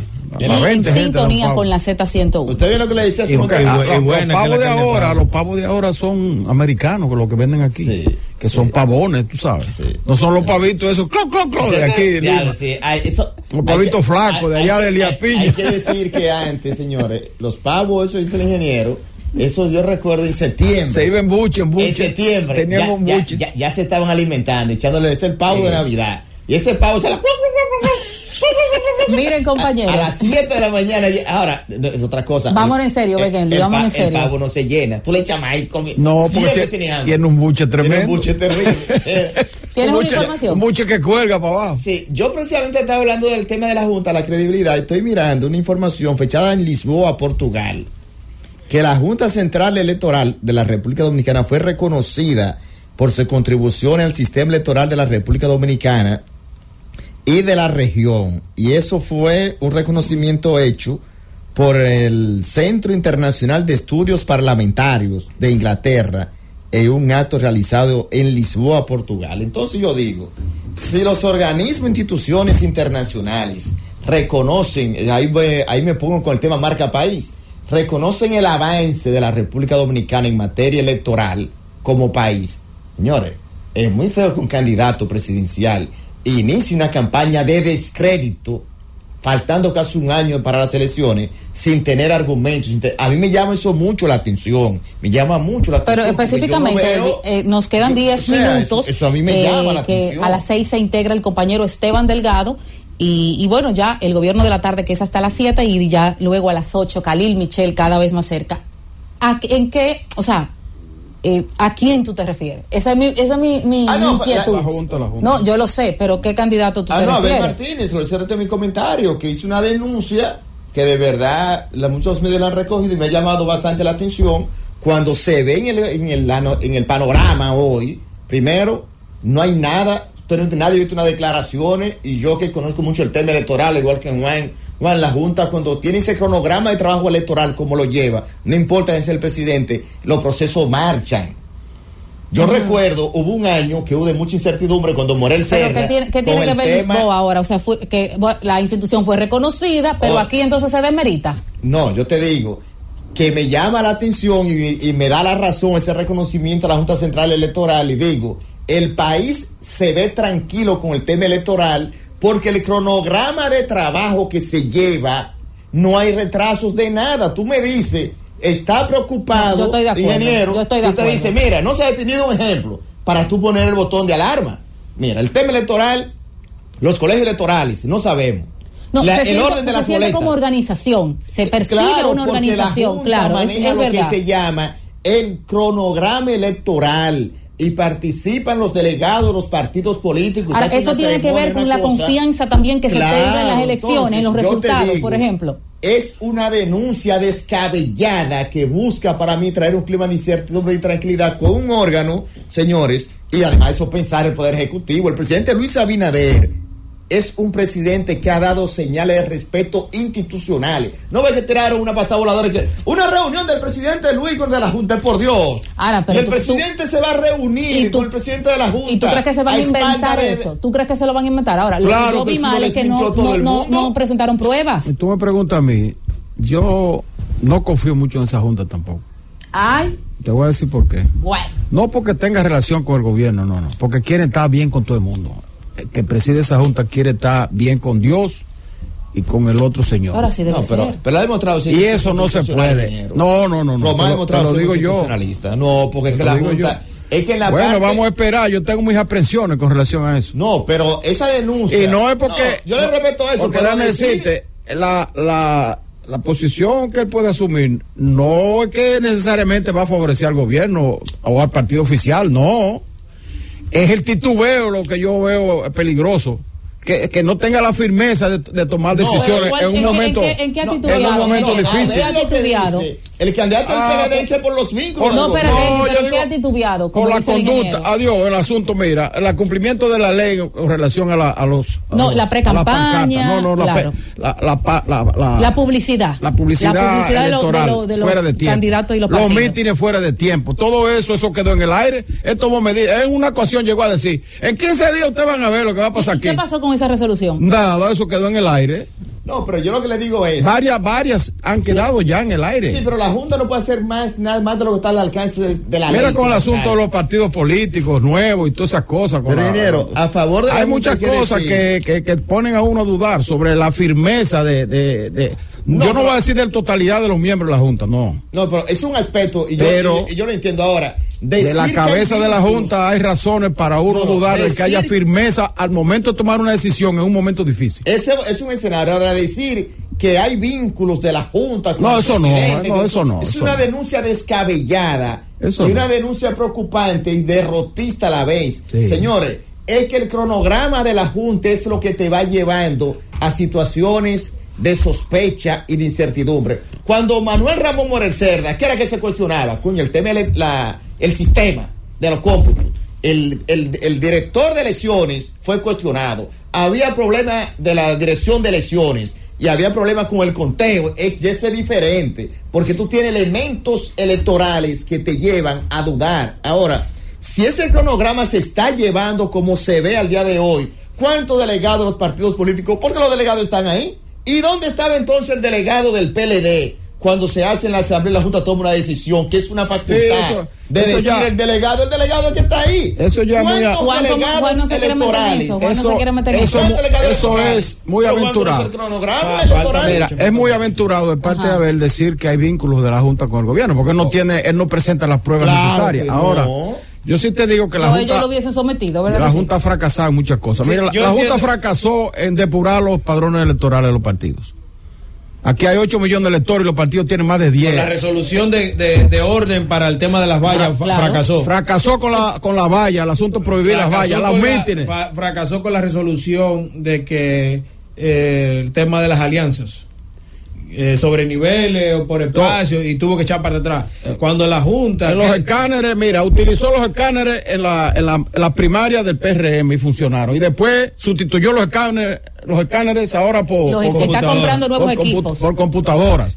Es decir, hay muchas cositas Pero que esa junta ha venido partidos. dando traspiés, esa junta. No nos pongamos, no nos vayamos de boca, ni siquiera el PRM está defendiendo Ahora tenemos eso. que confiar, entonces, ingeniero. Hay porque- que confiar, pero yo tengo mis aprehensiones con relación a Sí, eso. pero yo lo que le digo es por, la, por los fracasos que ha tenido en el corto Es- tiempo que es está un dirigiendo la Junta.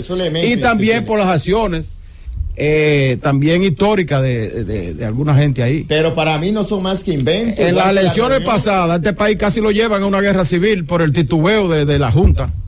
El- Que ya hubo que, ya hubo que vengo, repe- ya me- hubo me que detengo. repetir elecciones por falta de carácter. Estamos hablando de la febrero, Junta, además de capacidad y el 2020. trabajo, necesita carácter ahí, el que dirige eso. Bueno. Que no le tiemble el pulso al momento de tomar una decisión, Pero sea el- contra, el- pero- eh, contra pero- quien sea. Sí, pero esa junta, yo no, no le he visto ese Yo tema. mejor, yo mejor prefiero esperar el resultado de los acontecimientos, porque no quiero opinar mucho. Bueno, yo no le veo, yo de verdad no veo razones. Yo entiendo lo dice el ingeniero ahora. Vincular a la Junta No, con el tema de gobierno. Sin prueba, no. Eso es temerario, Sin peligroso. Y además de eso, busca un clima eso no se- incertidumbre. no se puede hacer sin Porque es que pruebas. ese cronograma de electoral te dice por dónde vamos, dónde estamos y todo el mundo lo ve. No, y sin prueba no se puede hacer. Por ejemplo, el PLD denunció recientemente que el presidente de la Junta se había reunido con dirigentes del PRM. Oye, por Dios. Pero no presentó pruebas. Y lo de Entonces eso lo de- paliza, lo decir, decir- lo hacer- decir día. eso sin prueba no tiene Junta, sentido. Claro. No tiene Miren, sentido. compañeros, ya nos quedan quizás 30 segundos antes de irnos, pero esta llamada tiene 20 minutos. Eh, ciertamente parpadeando en nuestro panel y vamos a darle la oportunidad porque ha insistido bastante. Bueno, eh, vamos a ver quién nos habla y desde dónde. Adelante. Padre, Sí, eh, yo quiero hacer un aporte ¿desde dónde nos habla? de Santo Domingo. Adelante. Sí, sí. Nos quedan Sí, 30 sí. segundos. Sí, eh, un tribunal se conforma en la parte civil, la parte acusadora y, la defensora, el juez y también el Ministerio Público. ¿Cómo es posible que Jan Galán se está haciendo un juicio por el uso de los recursos de plataformas y entonces él solo está haciendo el juicio de él? Bueno, gracias por su aporte y gracias por esta llamada, señores. El gobierno de la tarde continúa. Nos vamos. El gobierno de la tarde. El gobierno de la tarde. Son las seis y dos minutos, seis y dos minutos en el gobierno de la tarde, en esta última hora que le queda al gobierno de la tarde. Hoy es jueves 23 de noviembre del año 2023. La compañera Itania María Charla me acaba de mandar, bueno, no me acaba de mandar, me mandó hace un rato, un rato largo, un mensaje de voz que no se le entendía nada porque está mala de la gripe. Usted sabe que estaba gripada ayer y hoy parece que está, uh, esa está, ¿cómo se dice? Disfónica. Entonces, no, no, no venga, porque así tú no vas a venir, porque aquí es de la palabra que vivimos aquí, de la palabra, a través de lo que antes le llamábamos las ondas hercianas. Pero ya no, ya bueno, con las redes sociales y todo eso, pues vamos mucho más allá. El punto es que hoy es 23 de noviembre y es el cuarto jueves de noviembre. Como es cuarto jueves de noviembre, es Día de Acción de Gracias en Estados Unidos. Jueves, el cuarto jueves de, de noviembre es el Día de Acción de Gracias en Estados Unidos. Y el viernes siguiente, es decir, mañana, es entonces el llamado Black Friday. El jueves cuarto jueves, acción de gracias, pero hay otros países que celebran acción de gracias. Por ejemplo, Canadá también celebra acción de gracias, pero no lo celebra el cuarto jueves de noviembre, sino el segundo martes de octubre. Creo que es así, segundo martes de octubre, sí. En Brasil también celebran acción de gracias. Hay otros países. Y también, obviamente, en comunidades, en países ah, como República Dominicana, donde hay cierta tradición eh, norteamericana, pues también hay muchas familias que celebran acción de gracias. Entonces comen pavo. Entre otras cosas, ¿verdad? un banquete de pavo. En memoria a una tradición que data del siglo XVI, XVII, pero básicamente siglo XVII, los años, principios de los 1600 por el asunto de la colaboración de unos indígenas que ayudaron, unos nativos en Estados Unidos que ayudaron a unos a unas personas, a unos, vamos a decir, colonos que andaban en, en, la zona y así. Y también por agradecimiento, por tradición, de asunto de la cosecha y el inicio de la nueva cosecha. Entonces, eh, existe esa tradición y es un asunto muy, muy, pero muy, eh, ¿cómo se dice? Enraigado a en los, entre los norteamericanos. Los norteamericanos respetan mucho el, el, cuarto jueves de, de, noviembre y su acción de gracia, con eso no se juega, con eso no se relaja. Entonces, bueno, es una tradición interesante. Eh, digamos, ah, bueno, mira, que el imperio, no, no, no, una tradición bonita y los dominicanos que quieran también celebrar acción de gracia está bien que lo hagan porque vivimos criticando, ¿no? Que complejo de Guacanagari, que que no, bueno, si es un asunto positivo y ojalá que todos los dominicanos imitemos todas las cosas positivas de otras, de otras culturas o de otros países. Malo es que imitemos cosas negativas, pero si es cosa positiva está bien, excelente que las imitemos. Y bueno, hablando de ayer de el asunto de Jean Alain Rodríguez y el asunto de la ONU, usted vieron los titulares y las cosas, bueno, ah bueno, hoy la Procuraduría respondió, entonces la Procuraduría hace otras aclaraciones otras aclaraciones. Y qué bueno que hace otras aclaraciones. Algo a lo que me quiero referir, que no es relacionado con eso, sino relacionado con el hecho de que generalmente los organismos internacionales son muy delicados. Los organismos internacionales son muy delicados a la hora de meterse en asuntos particulares de las normativas legales internas de los países miembros. Y les voy a poner un ejemplo. Ustedes oyen hablar de que en, en, en, los países como este, cuando se firma un convenio internacional, el convenio internacional tiene fuerza de ley. Incluso que tiene fuerza constitucional. Ustedes han oído hablar de eso. Ah, es cierto, en parte. Porque aquí ah, sufrimos mucho de decir medias verdades, ¿verdad? Entonces, eh, ¿Qué es lo que hacen los organismos internacionales cuando establecen un convenio internacional con un país? Es que ese convenio pasa a tener fuerza de ley siempre que en ese país no exista una ley que se refiera al mismo tema. Y entonces cuando existe una ley que se refiere al mismo tema, lo que hace el convenio es que sugiere al país en cuestión que en la medida de lo posible, modifique su legislación para que pueda adaptar esa legislación a el convenio. Pero no es que el convenio, teniendo fuerza de ley, tumba una ley vigente. No. Y les voy a poner un ejemplo. Ustedes recuerdan cuando el gobierno dominicano, este gobierno dominicano, esta gestión, ¿verdad?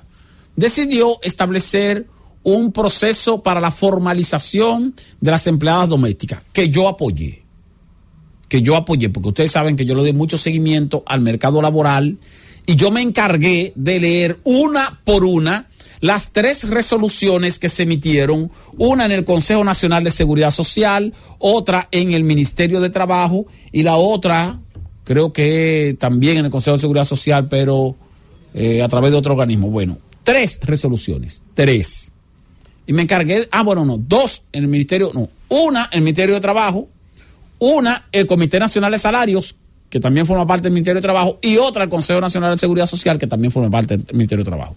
Yo lo que hice fue que tomé las resoluciones y las leí con detenimiento para poder opinar sobre eso y para poder decir si era o no era conveniente para las domésticas, así como para las empleadoras. Y digo las porque la mayoría de empleadores, de empleadas domésticas, son mujeres.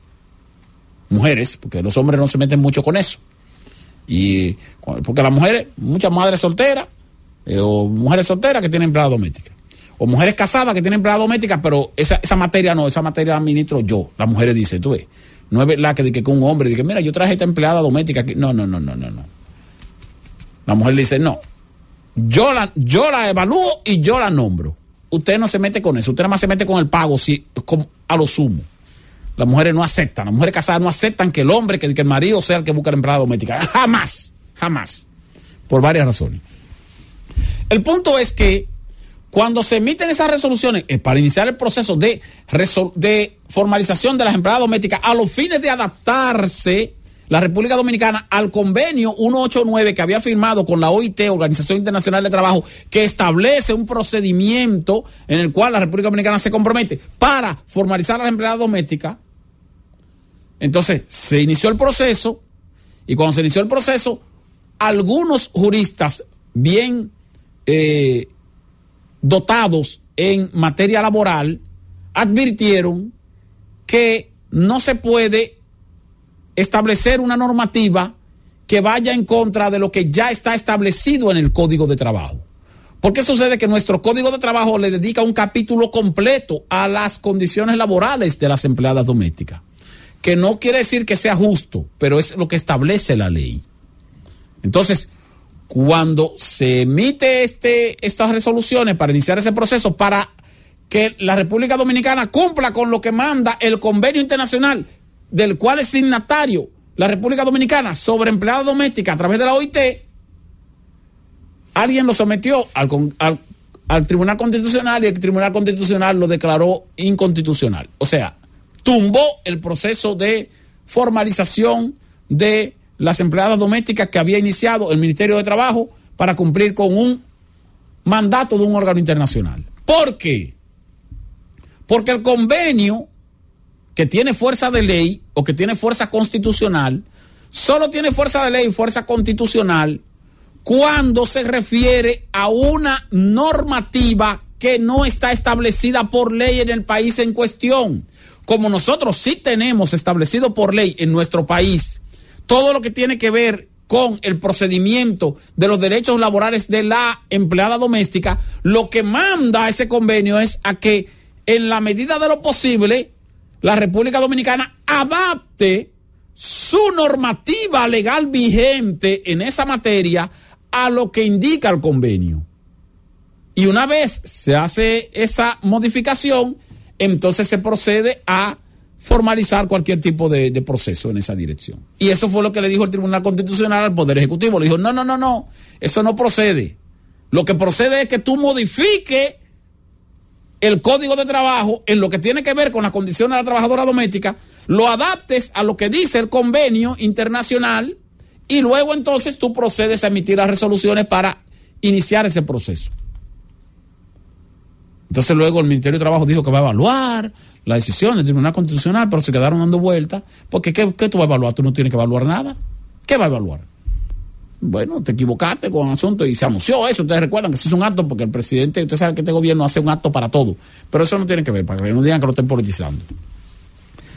Ahora, lo que tiene que hacer el Ministerio de Trabajo es agilizar, o, no el Ministerio de Trabajo, el gobierno dominicano, agilizar el proceso de discusión, de propuesta, de modificación de nuestro Código de Trabajo a los fines de adaptarlo a los nuevos tiempos, no solo a ese convenio, sino a los nuevos tiempos, y a los fines de adaptar también nuestra ley de seguridad social a lo que establece el Código de Trabajo o de adaptar el Código de Trabajo a lo que establece nuestra ley de seguridad social. Porque ese es otro tema que también lo he dicho muchas veces no es posible reformar el código de trabajo si no se hace en paralelo con una reforma de la ley de seguridad social.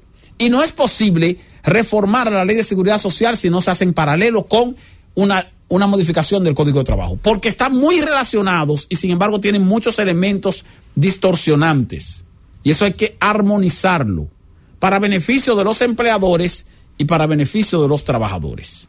Pero ustedes saben cómo este país Nos quedamos dando vueltas, dando vueltas, dando vueltas, todavía estamos discutiendo, discutiendo y discutiendo, y que, ah, no, que si era cesantía, que si era cesantía, y nos quedamos con, nos quedamos con la cesantía y nos olvidamos de dos normativas importantísimas para, para todo lo que tiene que ver con el mercado laboral de la República Dominicana. Como pasa con el código de, código, proyecto de código procesal, del código penal dando vueltas, dando vueltas, dando vueltas, porque hay un, un, artículo que se refiere al asunto de, del aborto. Entonces, bueno, nos quedamos sin un código penal, un código penal entero, porque, ah, porque hay una, una discusión sobre un artículo. Y bueno, nos dejamos así. Y seguimos entonces en lo mismo. Y no pasa nada. Entonces, cuando un organismo internacional como la ONU se pronuncia sobre algún asunto interno de un país específico, por eso yo decía ayer, no, yo quiero ver el documento. Yo quiero ver el documento de la Organización de Naciones Unidas, donde la Organización de las Naciones Unidas se refiere de manera particular al caso del el señor Jean Alain Rodríguez, que está siendo acusado por el Ministerio Público mediante un proceso judicial dentro de lo que establece nuestra normativa interna.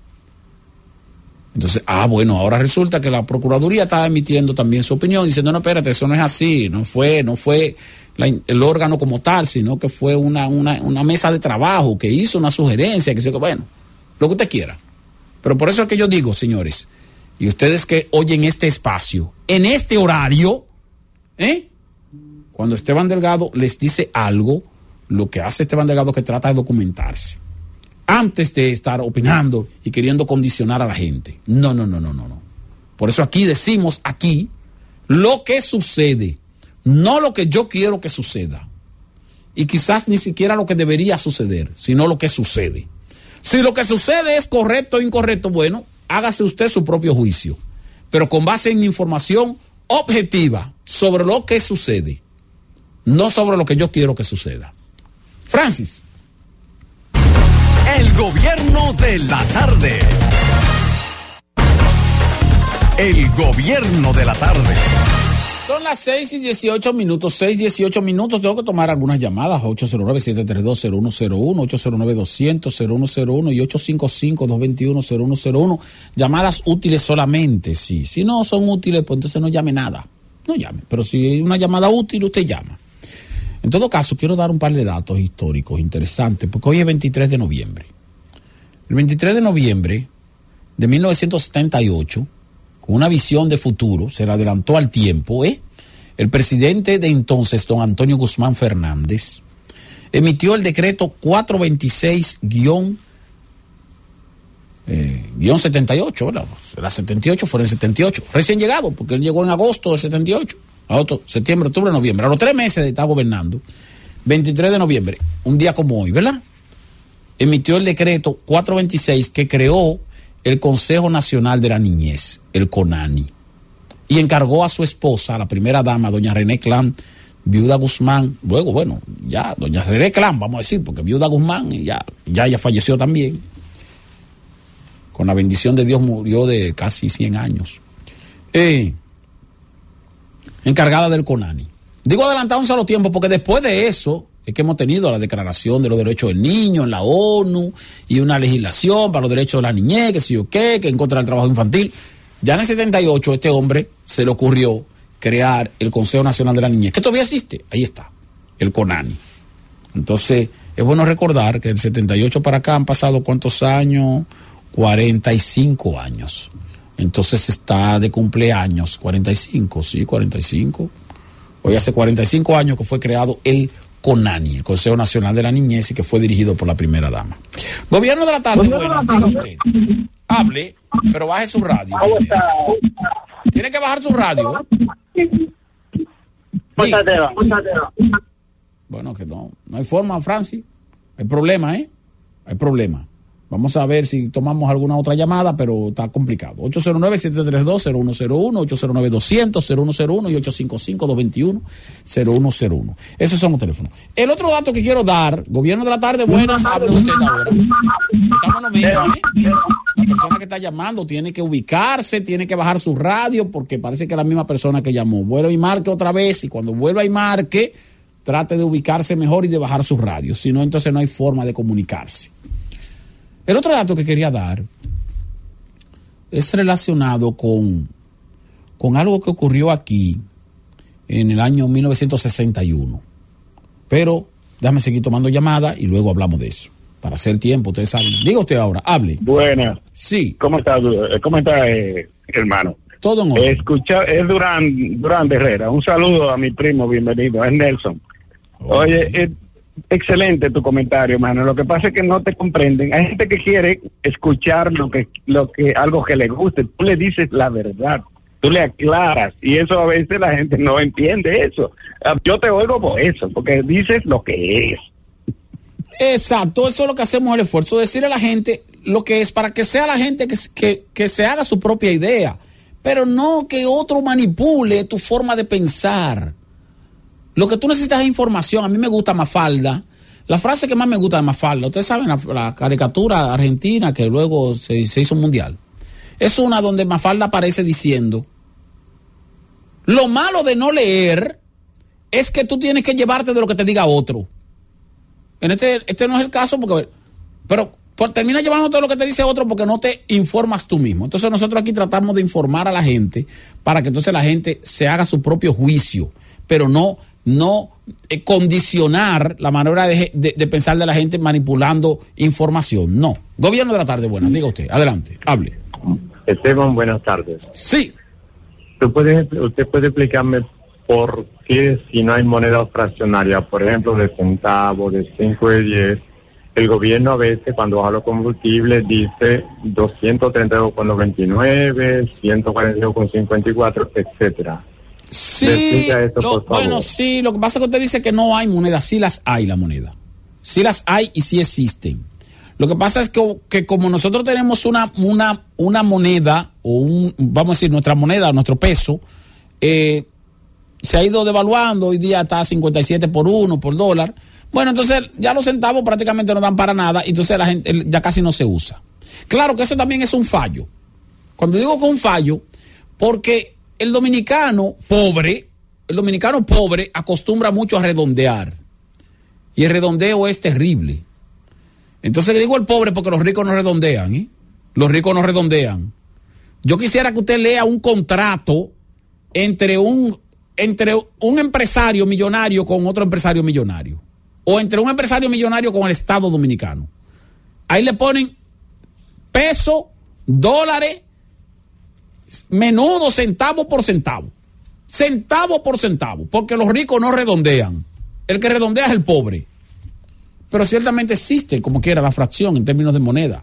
Además, fíjese que como la, los combustibles tienen control de precio, entonces tienen que, como quiera, fraccionarlo. Lo que usted debería preguntarse es si las, si las máquinas de cálculo de despendio de combustible están debidamente calibradas de acuerdo con el valor exacto que establece el gobierno todas las semanas en el valor, en, la cantidad de combustible que se expende. Y lo digo así porque eh, como aquí se varía el combustible semanal, yo no sé, o sea, ustedes saben cómo es eso, es un, un tema. Aquí hay estaciones de combustible que ciertamente están bastante bien modernizadas y cambian y, hacen la, adaptación co- correspondiente, pero hay otras que eh, pudiera haber dudas sobre eso. Diga usted, adelante, hable.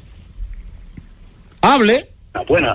Esteban, Sí. no me cierre, no me cierre. No, pero ¿y quién te está cerrando? Tú estás- Ah, no, escúchame, viejo. Habla, habla, habla ahí. Hay que ser rápido porque que ahí nada más son la misma no, no, gente. yo le cierro aquí al que hace llamadas inútiles o al que llama y no baja su Esteban. radio, entonces no se oye bien y tenemos que... escucha, Esteban. Diga, hable.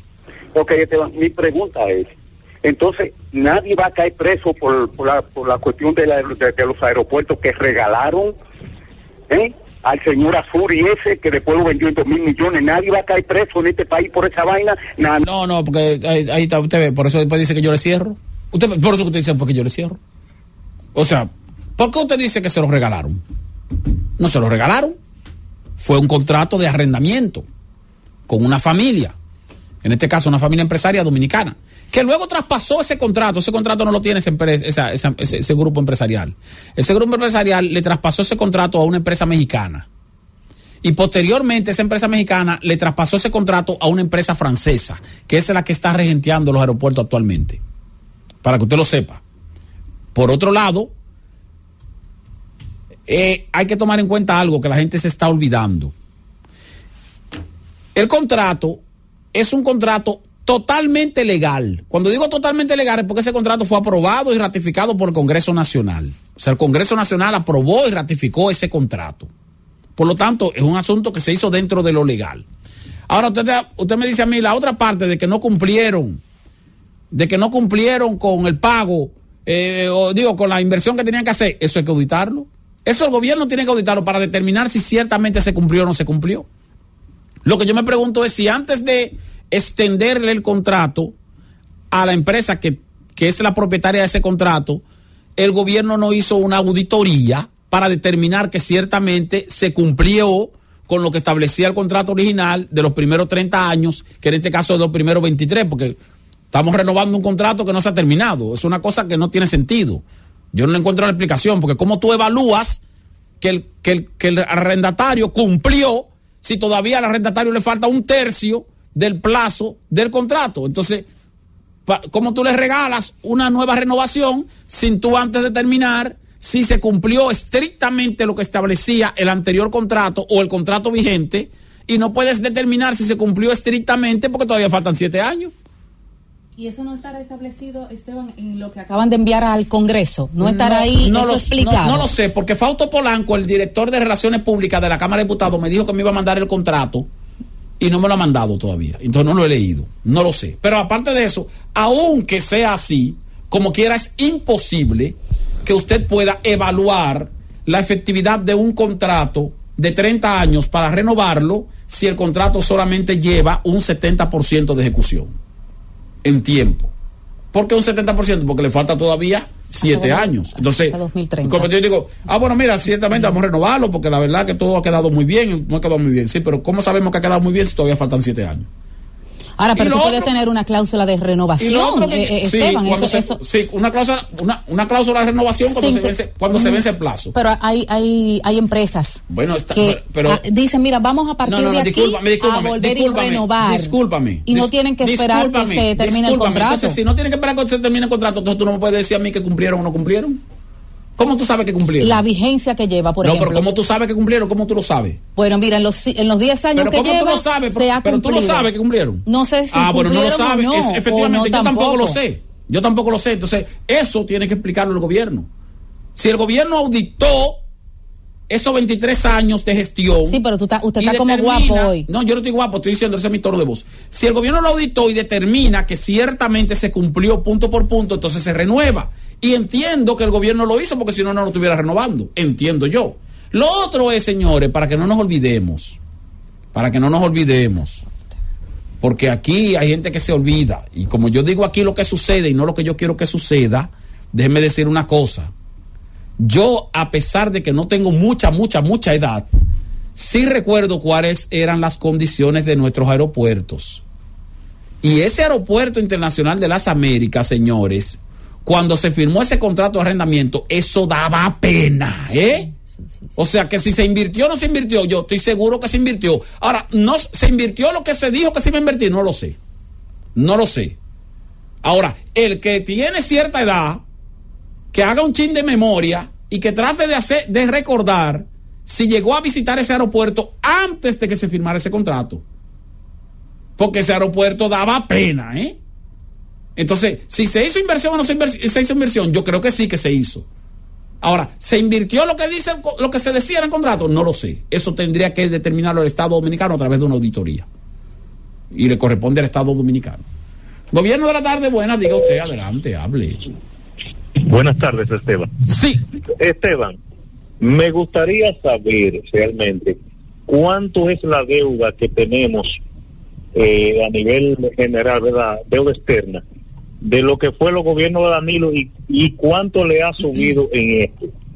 Me gustaría tener esa información de, de forma, bueno, que tú la expreses, si la Eh. Bueno, yo no se lo voy a decir de memoria, aunque me sé más o menos el dato de memoria, pero yo he he escrito sobre eso para decirlo de manera más específica. Entonces, quizá mañana le pueda traer los datos sobre la proporción en que ha ido aumentando la deuda pública gobierno tras gobierno.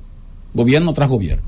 Ustedes ven que Leonel Fernández no critica al gobierno actual por el endeudamiento. No puede. Danilo Medina no critica al gobierno actual por el endeudamiento. No puede. Puede decir, usted está endeudando más que yo. pero no puede decir usted está endeudando, porque al final el gobierno te va a decir, bueno, pero usted también endeudó, o sea, al final eso es, pero esos datos yo se los puedo dar más acabado para que después no digan que no, ah, no lo quiero decir de memoria, aunque más o menos, más o menos sé. Gobierno de la tarde, bueno, diga usted, adelante. Diga. Bueno, Sí, la Z. Sí. Esteban. Sí. Yo alquilé una casa hace seis meses. habla un poco más alto, ¿eh? Yo soy inquilino Ajá. de, una, de un apartamento en la primera planta hace siete meses. ¿Qué sucede? El día de las inundaciones, yo no estaba ahí ni estaba mi esposa tampoco. Estábamos, bueno, donde la mamá de él, y, y ahí por motivo de la lluvia, pues amanecimos ahí. El tema es que cuando nosotros llegamos a la casa, la casa estaba hasta el techo inundada. Todo se nos perdió. Todo lo que tú te puedes imaginar se perdió ahí. Entonces mi pregunta es, este señor cuando me alquiló ese apartamento a mí, nunca me dijo que eso se llenaba de agua. Entonces yo no tengo derecho a, a- a un sometimiento, a que me resaltan todo lo que yo pedí ahí. yo llamé, Hay que hablar con yo un llamé, experto inmobiliario, en yo derecho llamé inmobiliario. A, a- Defensor del Pueblo y quedé decepcionado de ahí. ¿Qué le pasó? unos disparates. Sí, pero déjame decirle Dame algo. tu- dame, dame tu opinión, porque tú, tú eres un verdugo. vaina. decirle algo, mire, mire, tiene que tener cuidado con eso por lo siguiente. Porque lo que ocurrió ahí es lo que en términos jurídicos se, se determina como un evento de fuerza mayor. ¿Qué quiere decir un evento de fuerza mayor? Que es algo que no estaba determinado que sucediera. O sea, hubo casas que nunca, que nunca se habían inundado y se inundaron. O sea, no fue un asunto que usted dice, porque usted dice, bueno, él sabía que eso se inundaba y sin embargo, como quiera me lo alquiló y no me lo dijo. No, usted no sabe si él sabía que se inundaba. Porque al final no sabíamos ni siquiera que iba a haber una situación de inundaciones como la que, como la que se produjo. Por lo tanto, en este caso se produjo un evento de fuerza mayor. Y eso, eso está establecido en términos jurídicos. O sea, que al momento de si, si usted tiene derecho o no a reclamarle al dueño de la casa por el hecho de que usted perdió todo porque esa casa se inundó, usted tendría que tener la evidencia de que ciertamente él sabía que eso se inundaba y que él tenía la certeza de que eso se iba a inundar ese día. Pero ese es eso, en el caso de él, es de, de, de ese, de ese caso. Bueno, Pero hay personas, en, en el caso de él. Ahora, ¿qué pasa con personas que se mudan y ciertamente viven en una casa? No preguntaron si se filtraba, nadie les dijo se filtra. Y a los tres meses comienza a existir filtraciones y en el contrato no estaba nada, no dice nada. ¿Qué hacen? A- Aquí hay muchas personas Bueno, con ese pero problema. También, también existe el caso, y vamos a la pausa ya, ¿verdad? Que existe el caso de que cuando usted va a rentar un apartamento o una casa, usted tiene que hacer la revisión correspondiente. Usted tiene que revisar y verificar. Si usted no hizo la verificación correspondiente, bueno, el asunto es que tu palabra contra la mía. Tú me dices a mí, mira, no, que hay filtración y había filtración y tú no me lo dijiste. Yo te digo, bueno, pero cuando usted, cuando usted vino y vinimos a verla, yo no vi filtración, no había filtración. ¿Por qué usted dice que había filtración? O sea, es tu palabra contra la mía y eso, eso, Eso es delicado. difícil, es delicado. Vamos, Francia, a la pausa. El gobierno de la tarde. El gobierno de la tarde. Son las 6 y 40 minutos en este gobierno de la tarde. Ah, les había dicho que iba a mencionar otra situación, otro dato histórico importante. Miren, en el año 1936, específicamente fue en el 35, se aprobó una ley que entró en vigencia el, el 11 de enero de 1936 mediante el cual el dictador, el sátrapa, el asesino, el criminal, el todo lo que usted quiera que le dicen a Rafael Leonidas Trujillo Molina, que es cierto también, pero bueno, entre otras cosas también hay que mencionar también las cosas que hizo que fueron positivas, pero nada más tenemos, no podemos mencionar las cosas positivas, tenemos que mencionar solamente las cosas negativas, porque ustedes saben que hay una resolución ahora de, del Tribunal Constitucional que dice que no, que no se puede decir nada que sea de elogio al, al dictador. Bueno, está bien. Entonces, esa normativa, ley 1067 del 11 de enero del 36, le cambió el nombre a la ciudad de Santo Domingo por Ciudad Trujillo. Yañez, sí. Entonces nosotros nos echamos, señores, ¿Tú te acuerdas de eso? del 36, bueno, no me acuerdo De- porque fue en el 36. De acordarte no, pero sí de, ¿De qué? de las historias que nos hacen nuestros padres, nuestros abuelos de ese tiempo. Ciudad Trujillo. Sí. A mí me hacen unos recuentos. Entonces del 36 hasta el 61, cuando mataron al sátrapa, la ciudad de Santo Domingo se llamaba Ciudad Trujillo y todos los documentos eran Ciudad Trujillo. Y lo, a nivel diplomático, Ciudad Trujillo, ese era el nombre oficial de la capital dominicana, Ciudad Trujillo, desde el 1936, una cosa bárbara. O sea, no dije que fueron cinco años ni diez años, no, no, no, no, no. 25 años duramos nosotros con el nombre de Ciudad Trujillo en la capital dominicana. ¿Por qué? Porque teníamos un presidente que era el dueño del país y entonces la capital tenía que llevar el nombre de él. El benefactor. Pero también el, eran nombres de familiares, la mayoría de provincias que habían aquí, de familiares de él. Pero bueno, el asunto es Ciudad Trujillo. ¿Qué pasó? Ustedes recuerdan que nosotros decíamos aquí reciente, recientemente que el bueno para nada de Ramfis Trujillo, el hijo de, del- de- del sátrapa, cuando mataron a su papá, que apresaron a los, a los héroes de- de- del ajusticiamiento y luego cuando ya la dictadura ya no aguantaba más, aun cuando ya se había, había muerto Trujillo, como que era la familia Trujillo estaba aquí y Ramfis todavía seguía, se- seguía jefiando hasta que ya las presiones, tanto nacionales como internacionales, hicieron que ellos se, se retiraran. La familia Trujillo comenzó a irse en noviembre del 61. A Trujillo lo mataron el 31 de, de mayo. Del 30 61. 30 de mayo del 61. Entonces, en noviembre del 61 cuando ellos comienzan a irse. Que recuerde que Francis se fue, Ramfi se fue el 19. El 17 fue y sacó al papá de San Cristóbal que estaba enterrado. Sacó el cadáver para mandarlo con Yata Angelita, ¿tú te acuerdas que lo habíamos dicho? El 18 mató a, ahí en la, en la, en la- en la hacienda Estrella a los a los que quedaban vivos de los que habían ajusticiado a Trujillo, los, los fusiló él mismo con sus manos. Y el 19 se fue. 19 de noviembre. Entonces, el 23 de noviembre, que ahí es donde quiero caer, parece que estaba poniendo un poquito de antecedente para que la gente más o menos entienda. El 23 de noviembre, un día como hoy, de 1961, cuando ya se había ido la familia Trujillo, Ramfi se había ido tres días antes, el presidente era Balaguer, ¿eh? el presidente de la República, el presidente Títere y luego Era el presidente. presidente títere, Era Balaguer. como Balaguer estaba gobernando el país como presidente desde agosto de 1961. 61, sí, 61. No, no, 60, de 1960. En 1960, sí, eh, el hermano de Trujillo, que era presidente títere también, renunció el 2 de agosto del 60 y entonces asumió la presidencia Balaguer. Balaguer gobernó de, 19 de agosto del 60 hasta... mm, Hasta el fallecimiento hasta de- enero, no, hasta, no, hasta enero del 62. Balaguer se fue en, el se- en enero del 62, hasta ahí, hasta ahí- hasta ahí gobernó. El asunto es que el presidente era Balaguer. El 23 de noviembre del 61 se produjo un acontecimiento importante. La Cámara de Diputados, ese mismo día, ¿eh? La 23 de noviembre, la Cámara de Diputados que presidía Carlos Rafael Goico Morales aprobó una ley, un proyecto de ley mediante el cual se le quitaba el nombre de Ciudad Trujillo a la ciudad de Santo Domingo para devolverle el nombre de Ciudad de Santo Domingo. Ese mismo día, la Cámara de Diputados mandó esa, ese proyecto de ley al Senado y el Senado que presidía Porfirio Herrera también aprobó el mismo 23 el proyecto de ley que le quitaba el nombre de Ciudad Trujillo a la ciudad de Santo Domingo y le devolvía el nombre de Ciudad de Santo Domingo.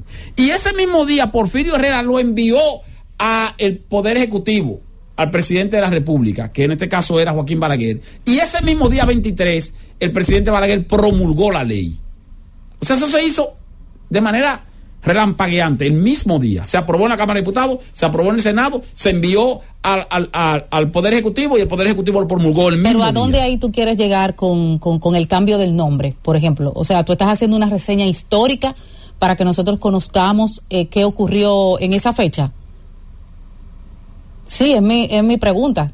Quizá no te estoy siguiendo desde que cuando tú empezaste a hablar, ¿verdad? Parece que no. Pero tú, lo que pasa es que veo... ¿Tú que yo lo repita otra No, vez? no, no, no. No, pero 23, yo puedo repetir eso. 23 de noviembre, ¿verdad? O- ¿Cómo estamos hoy? Claro, claro. A 23 de noviembre. Exactamente. Bueno, pues Entonces, oficiales. hoy se devuelve, o sea, o se les restituye el 61. el nombre de Santo Domingo Ah, a lo que era entonces. Ciudad Trujillo. Sí, claro. Sí, bien. Bien. ¿Quieres debatir un poco sobre eso? No, no, no, porque no. No, porque- me, ese tema, mira, que a mí me apasiona mucho. El punto es que, fíjense que no solo que la ley, tema. no solo que la ley data del, del 23 de noviembre, sino que fue concebida y aprobada el mismo día. O sea, es algo que eso ha ocurrido, yo no creo que haya ocurrido muchas veces. O sea que la Cámara de Diputados, porque muchas veces si la Cámara de Diputados aprueba una- un- puede aprobar un proyecto de ley, lo declara de urgencia, lo aprueba en dos lecturas consecutivas, pero luego entonces ir al Senado, el Senado lo, aprueba- lo declara de urgencia, va dos lecturas consecutivas y luego va al Poder Ejecutivo. Pero en este caso se hizo el mismo día, 23 de, de noviembre. Se aprobó en la Cámara de Diputados, se aprobó en el Senado, se envió al Poder Ejecutivo, el Poder Ejecutivo la promulgó de inmediato. Un estado de emergencia. La ley, bueno, no va a decir que Bueno, emergencia, estado- pero se hizo rápido. La ley 5674 del 23 de noviembre de 1961 fue la que le devolvió el nombre de Santo Domingo a nuestra capital luego de 24 o 25 años llamándose ¿Tú crees que hubo presión Ciudad de. Estados Unidos para que Balaguer emitiera ese cambio de una manera, o sea, como tú dices, tan rápida? Porque ¿qué le importa que se, que se siguiera llamando Ciudad Trujillo quizás un año más? ¿Cómo que qué le importa? No, pero ¿quién? Claro. No, no. Entonces, ¿tú crees que Al Balaguer tenía no esa se le quitó, intención no se le quitó ese nombre, no se le quitó ese nombre antes. No, no se quitó- podía. No se le quitó ese nombre antes precisamente porque no, No se, podía. porque todavía Ramfi no se había ido. O la familia Trujillo no se había ido. La familia Trujillo se fue. Ramfi se fue el 19 de noviembre. Y ya el 23, dos días, tres días después, ya eso se cambió automático. Eh, Como se hicieron muchísimos otros cambios. Pero eso ocurrió el 23 de noviembre. Entonces, la ley 5674 que le devolvió el nombre de Santo Domingo a nuestra capital fue promulgada, aprobada, no, fue creada, aprobada y promulgada el 23 de noviembre del año 1961. Hoy hacen 62 años de eso. Sí, 62 años que tenemos nuestra capital llamándose Santo Domingo. Pero lo que me extraña es porque pienso, según lo que, lo que, lo que leemos, que Balaguer tenía las intenciones de continuar, aunque obviamente su- sus pensamientos eran más demócratas, pero sí, todavía tenía las intenciones de continuar con el régimen y el pensamiento del régimen. ¿Verdad? Eh, Porque quizás no, tenía no, la esperanza no, de no que me- la no. familia Trujillo pudiera volver a No, gobernar, no, tenía no, el temor. no, no, Entonces, no, no, ¿por no, qué no. cuatro días después cambiar el No, no, nombre no de la diga- ciudad? No, no diga eso. No, no, no, Isi. pero no, de- Isi, eh, a tu entender. No, y si no diga eso. No decir qué. No, no, no, como que no, no, no, no, ay, no, no, Isi, No, no, no, pero explícame. No, no, no, no. De Balaguer, tú dices. Francis. No, de Balaguer, tú dices. Francis. No, explícame. El gobierno de la tarde. El gobierno de la tarde. Son las 6:52 minutos en este gobierno de la tarde. Nos quedan unos minutos para tomar algunas llamadas. 809-732-0101, 809-200-0101 y 855-221-0101 es el teléfono para comunicarse por la vía internacional o desde fuera. Sí, desde fuera. Explícame lo sí. de Balaguer. ¿Qué- Dos, mi- dos minutos. Es que tú tienes que coger el micrófono, la No, gente no, no, no, te no, está no, oyendo. no, que, que expliques lo de Balaguer, que quizás tú no estabas de acuerdo conmigo, en que yo te digo que Balaguer sí tenía pensamientos demócratas, sí, sí. Ahora, en ese tiempo no los podía externar como él quizás lo, lo pensaba y tuvo que aplicarla y tuvo que manejarse con un, un pensamiento eh, trujillista autoritario para poder permanecer quizás. Eh, eso es en parte cierto y en parte falso, porque como quiera que sea, Balaguer tenía pensamientos autoritarios, aunque fuera un demócrata, porque ciertamente era un demócrata, pero como quiera tenía pensamientos autoritarios. De no tenerlo, no hubiera gobernado como gobernó. Que yo, dicho sea de paso, yo entiendo que Balaguer lo que hizo en, en los 12 años fue lo correcto. Fue lo correcto dentro de las circunstancias, pero no voy a hablar mucho de eso porque me pueden caer encima todo el mundo, empiezan a llamar después para acabar conmigo y no quiero entrar en contradicciones. Gobierno de la tarde, buenas, diga usted, adelante, hable. Hable. Bueno, espera, oye, espera. Para, para aclararte esto que dijo uno de ahí de, del aeropuerto, tú ves. Sí. Yo- es verdad lo que usted dice que el aeropuerto estaba abandonado cuando sea, que estaba- no había ni no había ni aire. Yo trabajé allá 10 años, no había ni aire. eso, 20 tú ves. años atrás, Y lo- 25. Lo, mejoraron. Pero eh, ese, ese, contrato de, de los azules que, que lo, lo traspasaron por 100 millones y no pagaron impuestos. Gracias. Gobierno de la tarde, buenas, diga usted adelante. Ah, dicho sea paso otra cosa, ¿eh? Yo no he leído, no he leído el contrato. Perdón, pero perdóname, eh, quédate ahí en, la- en- en el aire, no te vayas. Yo no he leído el contrato de renovación. Pero para que no se, no se irriten algunos sobre el asunto de la exención de impuestos, el contrato de renovación también establece exención de impuestos. Usted puede estar seguro de eso. Usted puede estar seguro que las mismas exenciones impositivas que están en el contrato vigente son las que están para el contrato de los, tres- de los 30 años a- en adelante. Tampoco se vengan ustedes a pensar que sí o que no. Por eso yo le digo, léanse, hay que leer el contrato. Y si es una renovación de contrato, eso está prácticamente Bueno, y- igual. Pero si son mejores Ahora, condiciones. las exenciones impositivas se mantienen porque generalmente en ese tipo de, de adjudicación siempre se, se establecen exenciones impositivas. Diga usted, hable. Señores, hable. El dominicano todo lo quiere poner su pizca de política. Pero he visto varios videos en las redes sociales con relación a las inundaciones, en donde hablan, miren el cambio, este es el cambio. No tiremos basura a la calle, por favor, querido pueblo. Eso es verdad.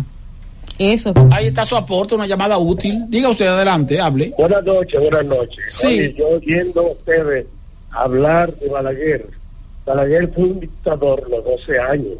Aquí murieron mucha gente valiosa, quizá más, más valiosa que él mismo. Como dicen ustedes, que él hizo lo que tenía que hacer durante 12 años. Por favor. No, no somos nosotros que lo dijimos. No somos nosotros que lo dijimos. Fui yo que lo dije. Y esa es mi opinión. Usted está emitiendo su opinión y yo se la respeto. Yo se la respeto por completo porque ciertamente lo que usted dice es cierto. Lo que usted dice es cierto. Se llevó mucha opinión. juventud de aquí. Y una opinión, bueno, está bien. Ahora, ¿cuál es juventud fue que se llevó? Vamos a ver entonces. Diga usted, adelante. Sí, buenas.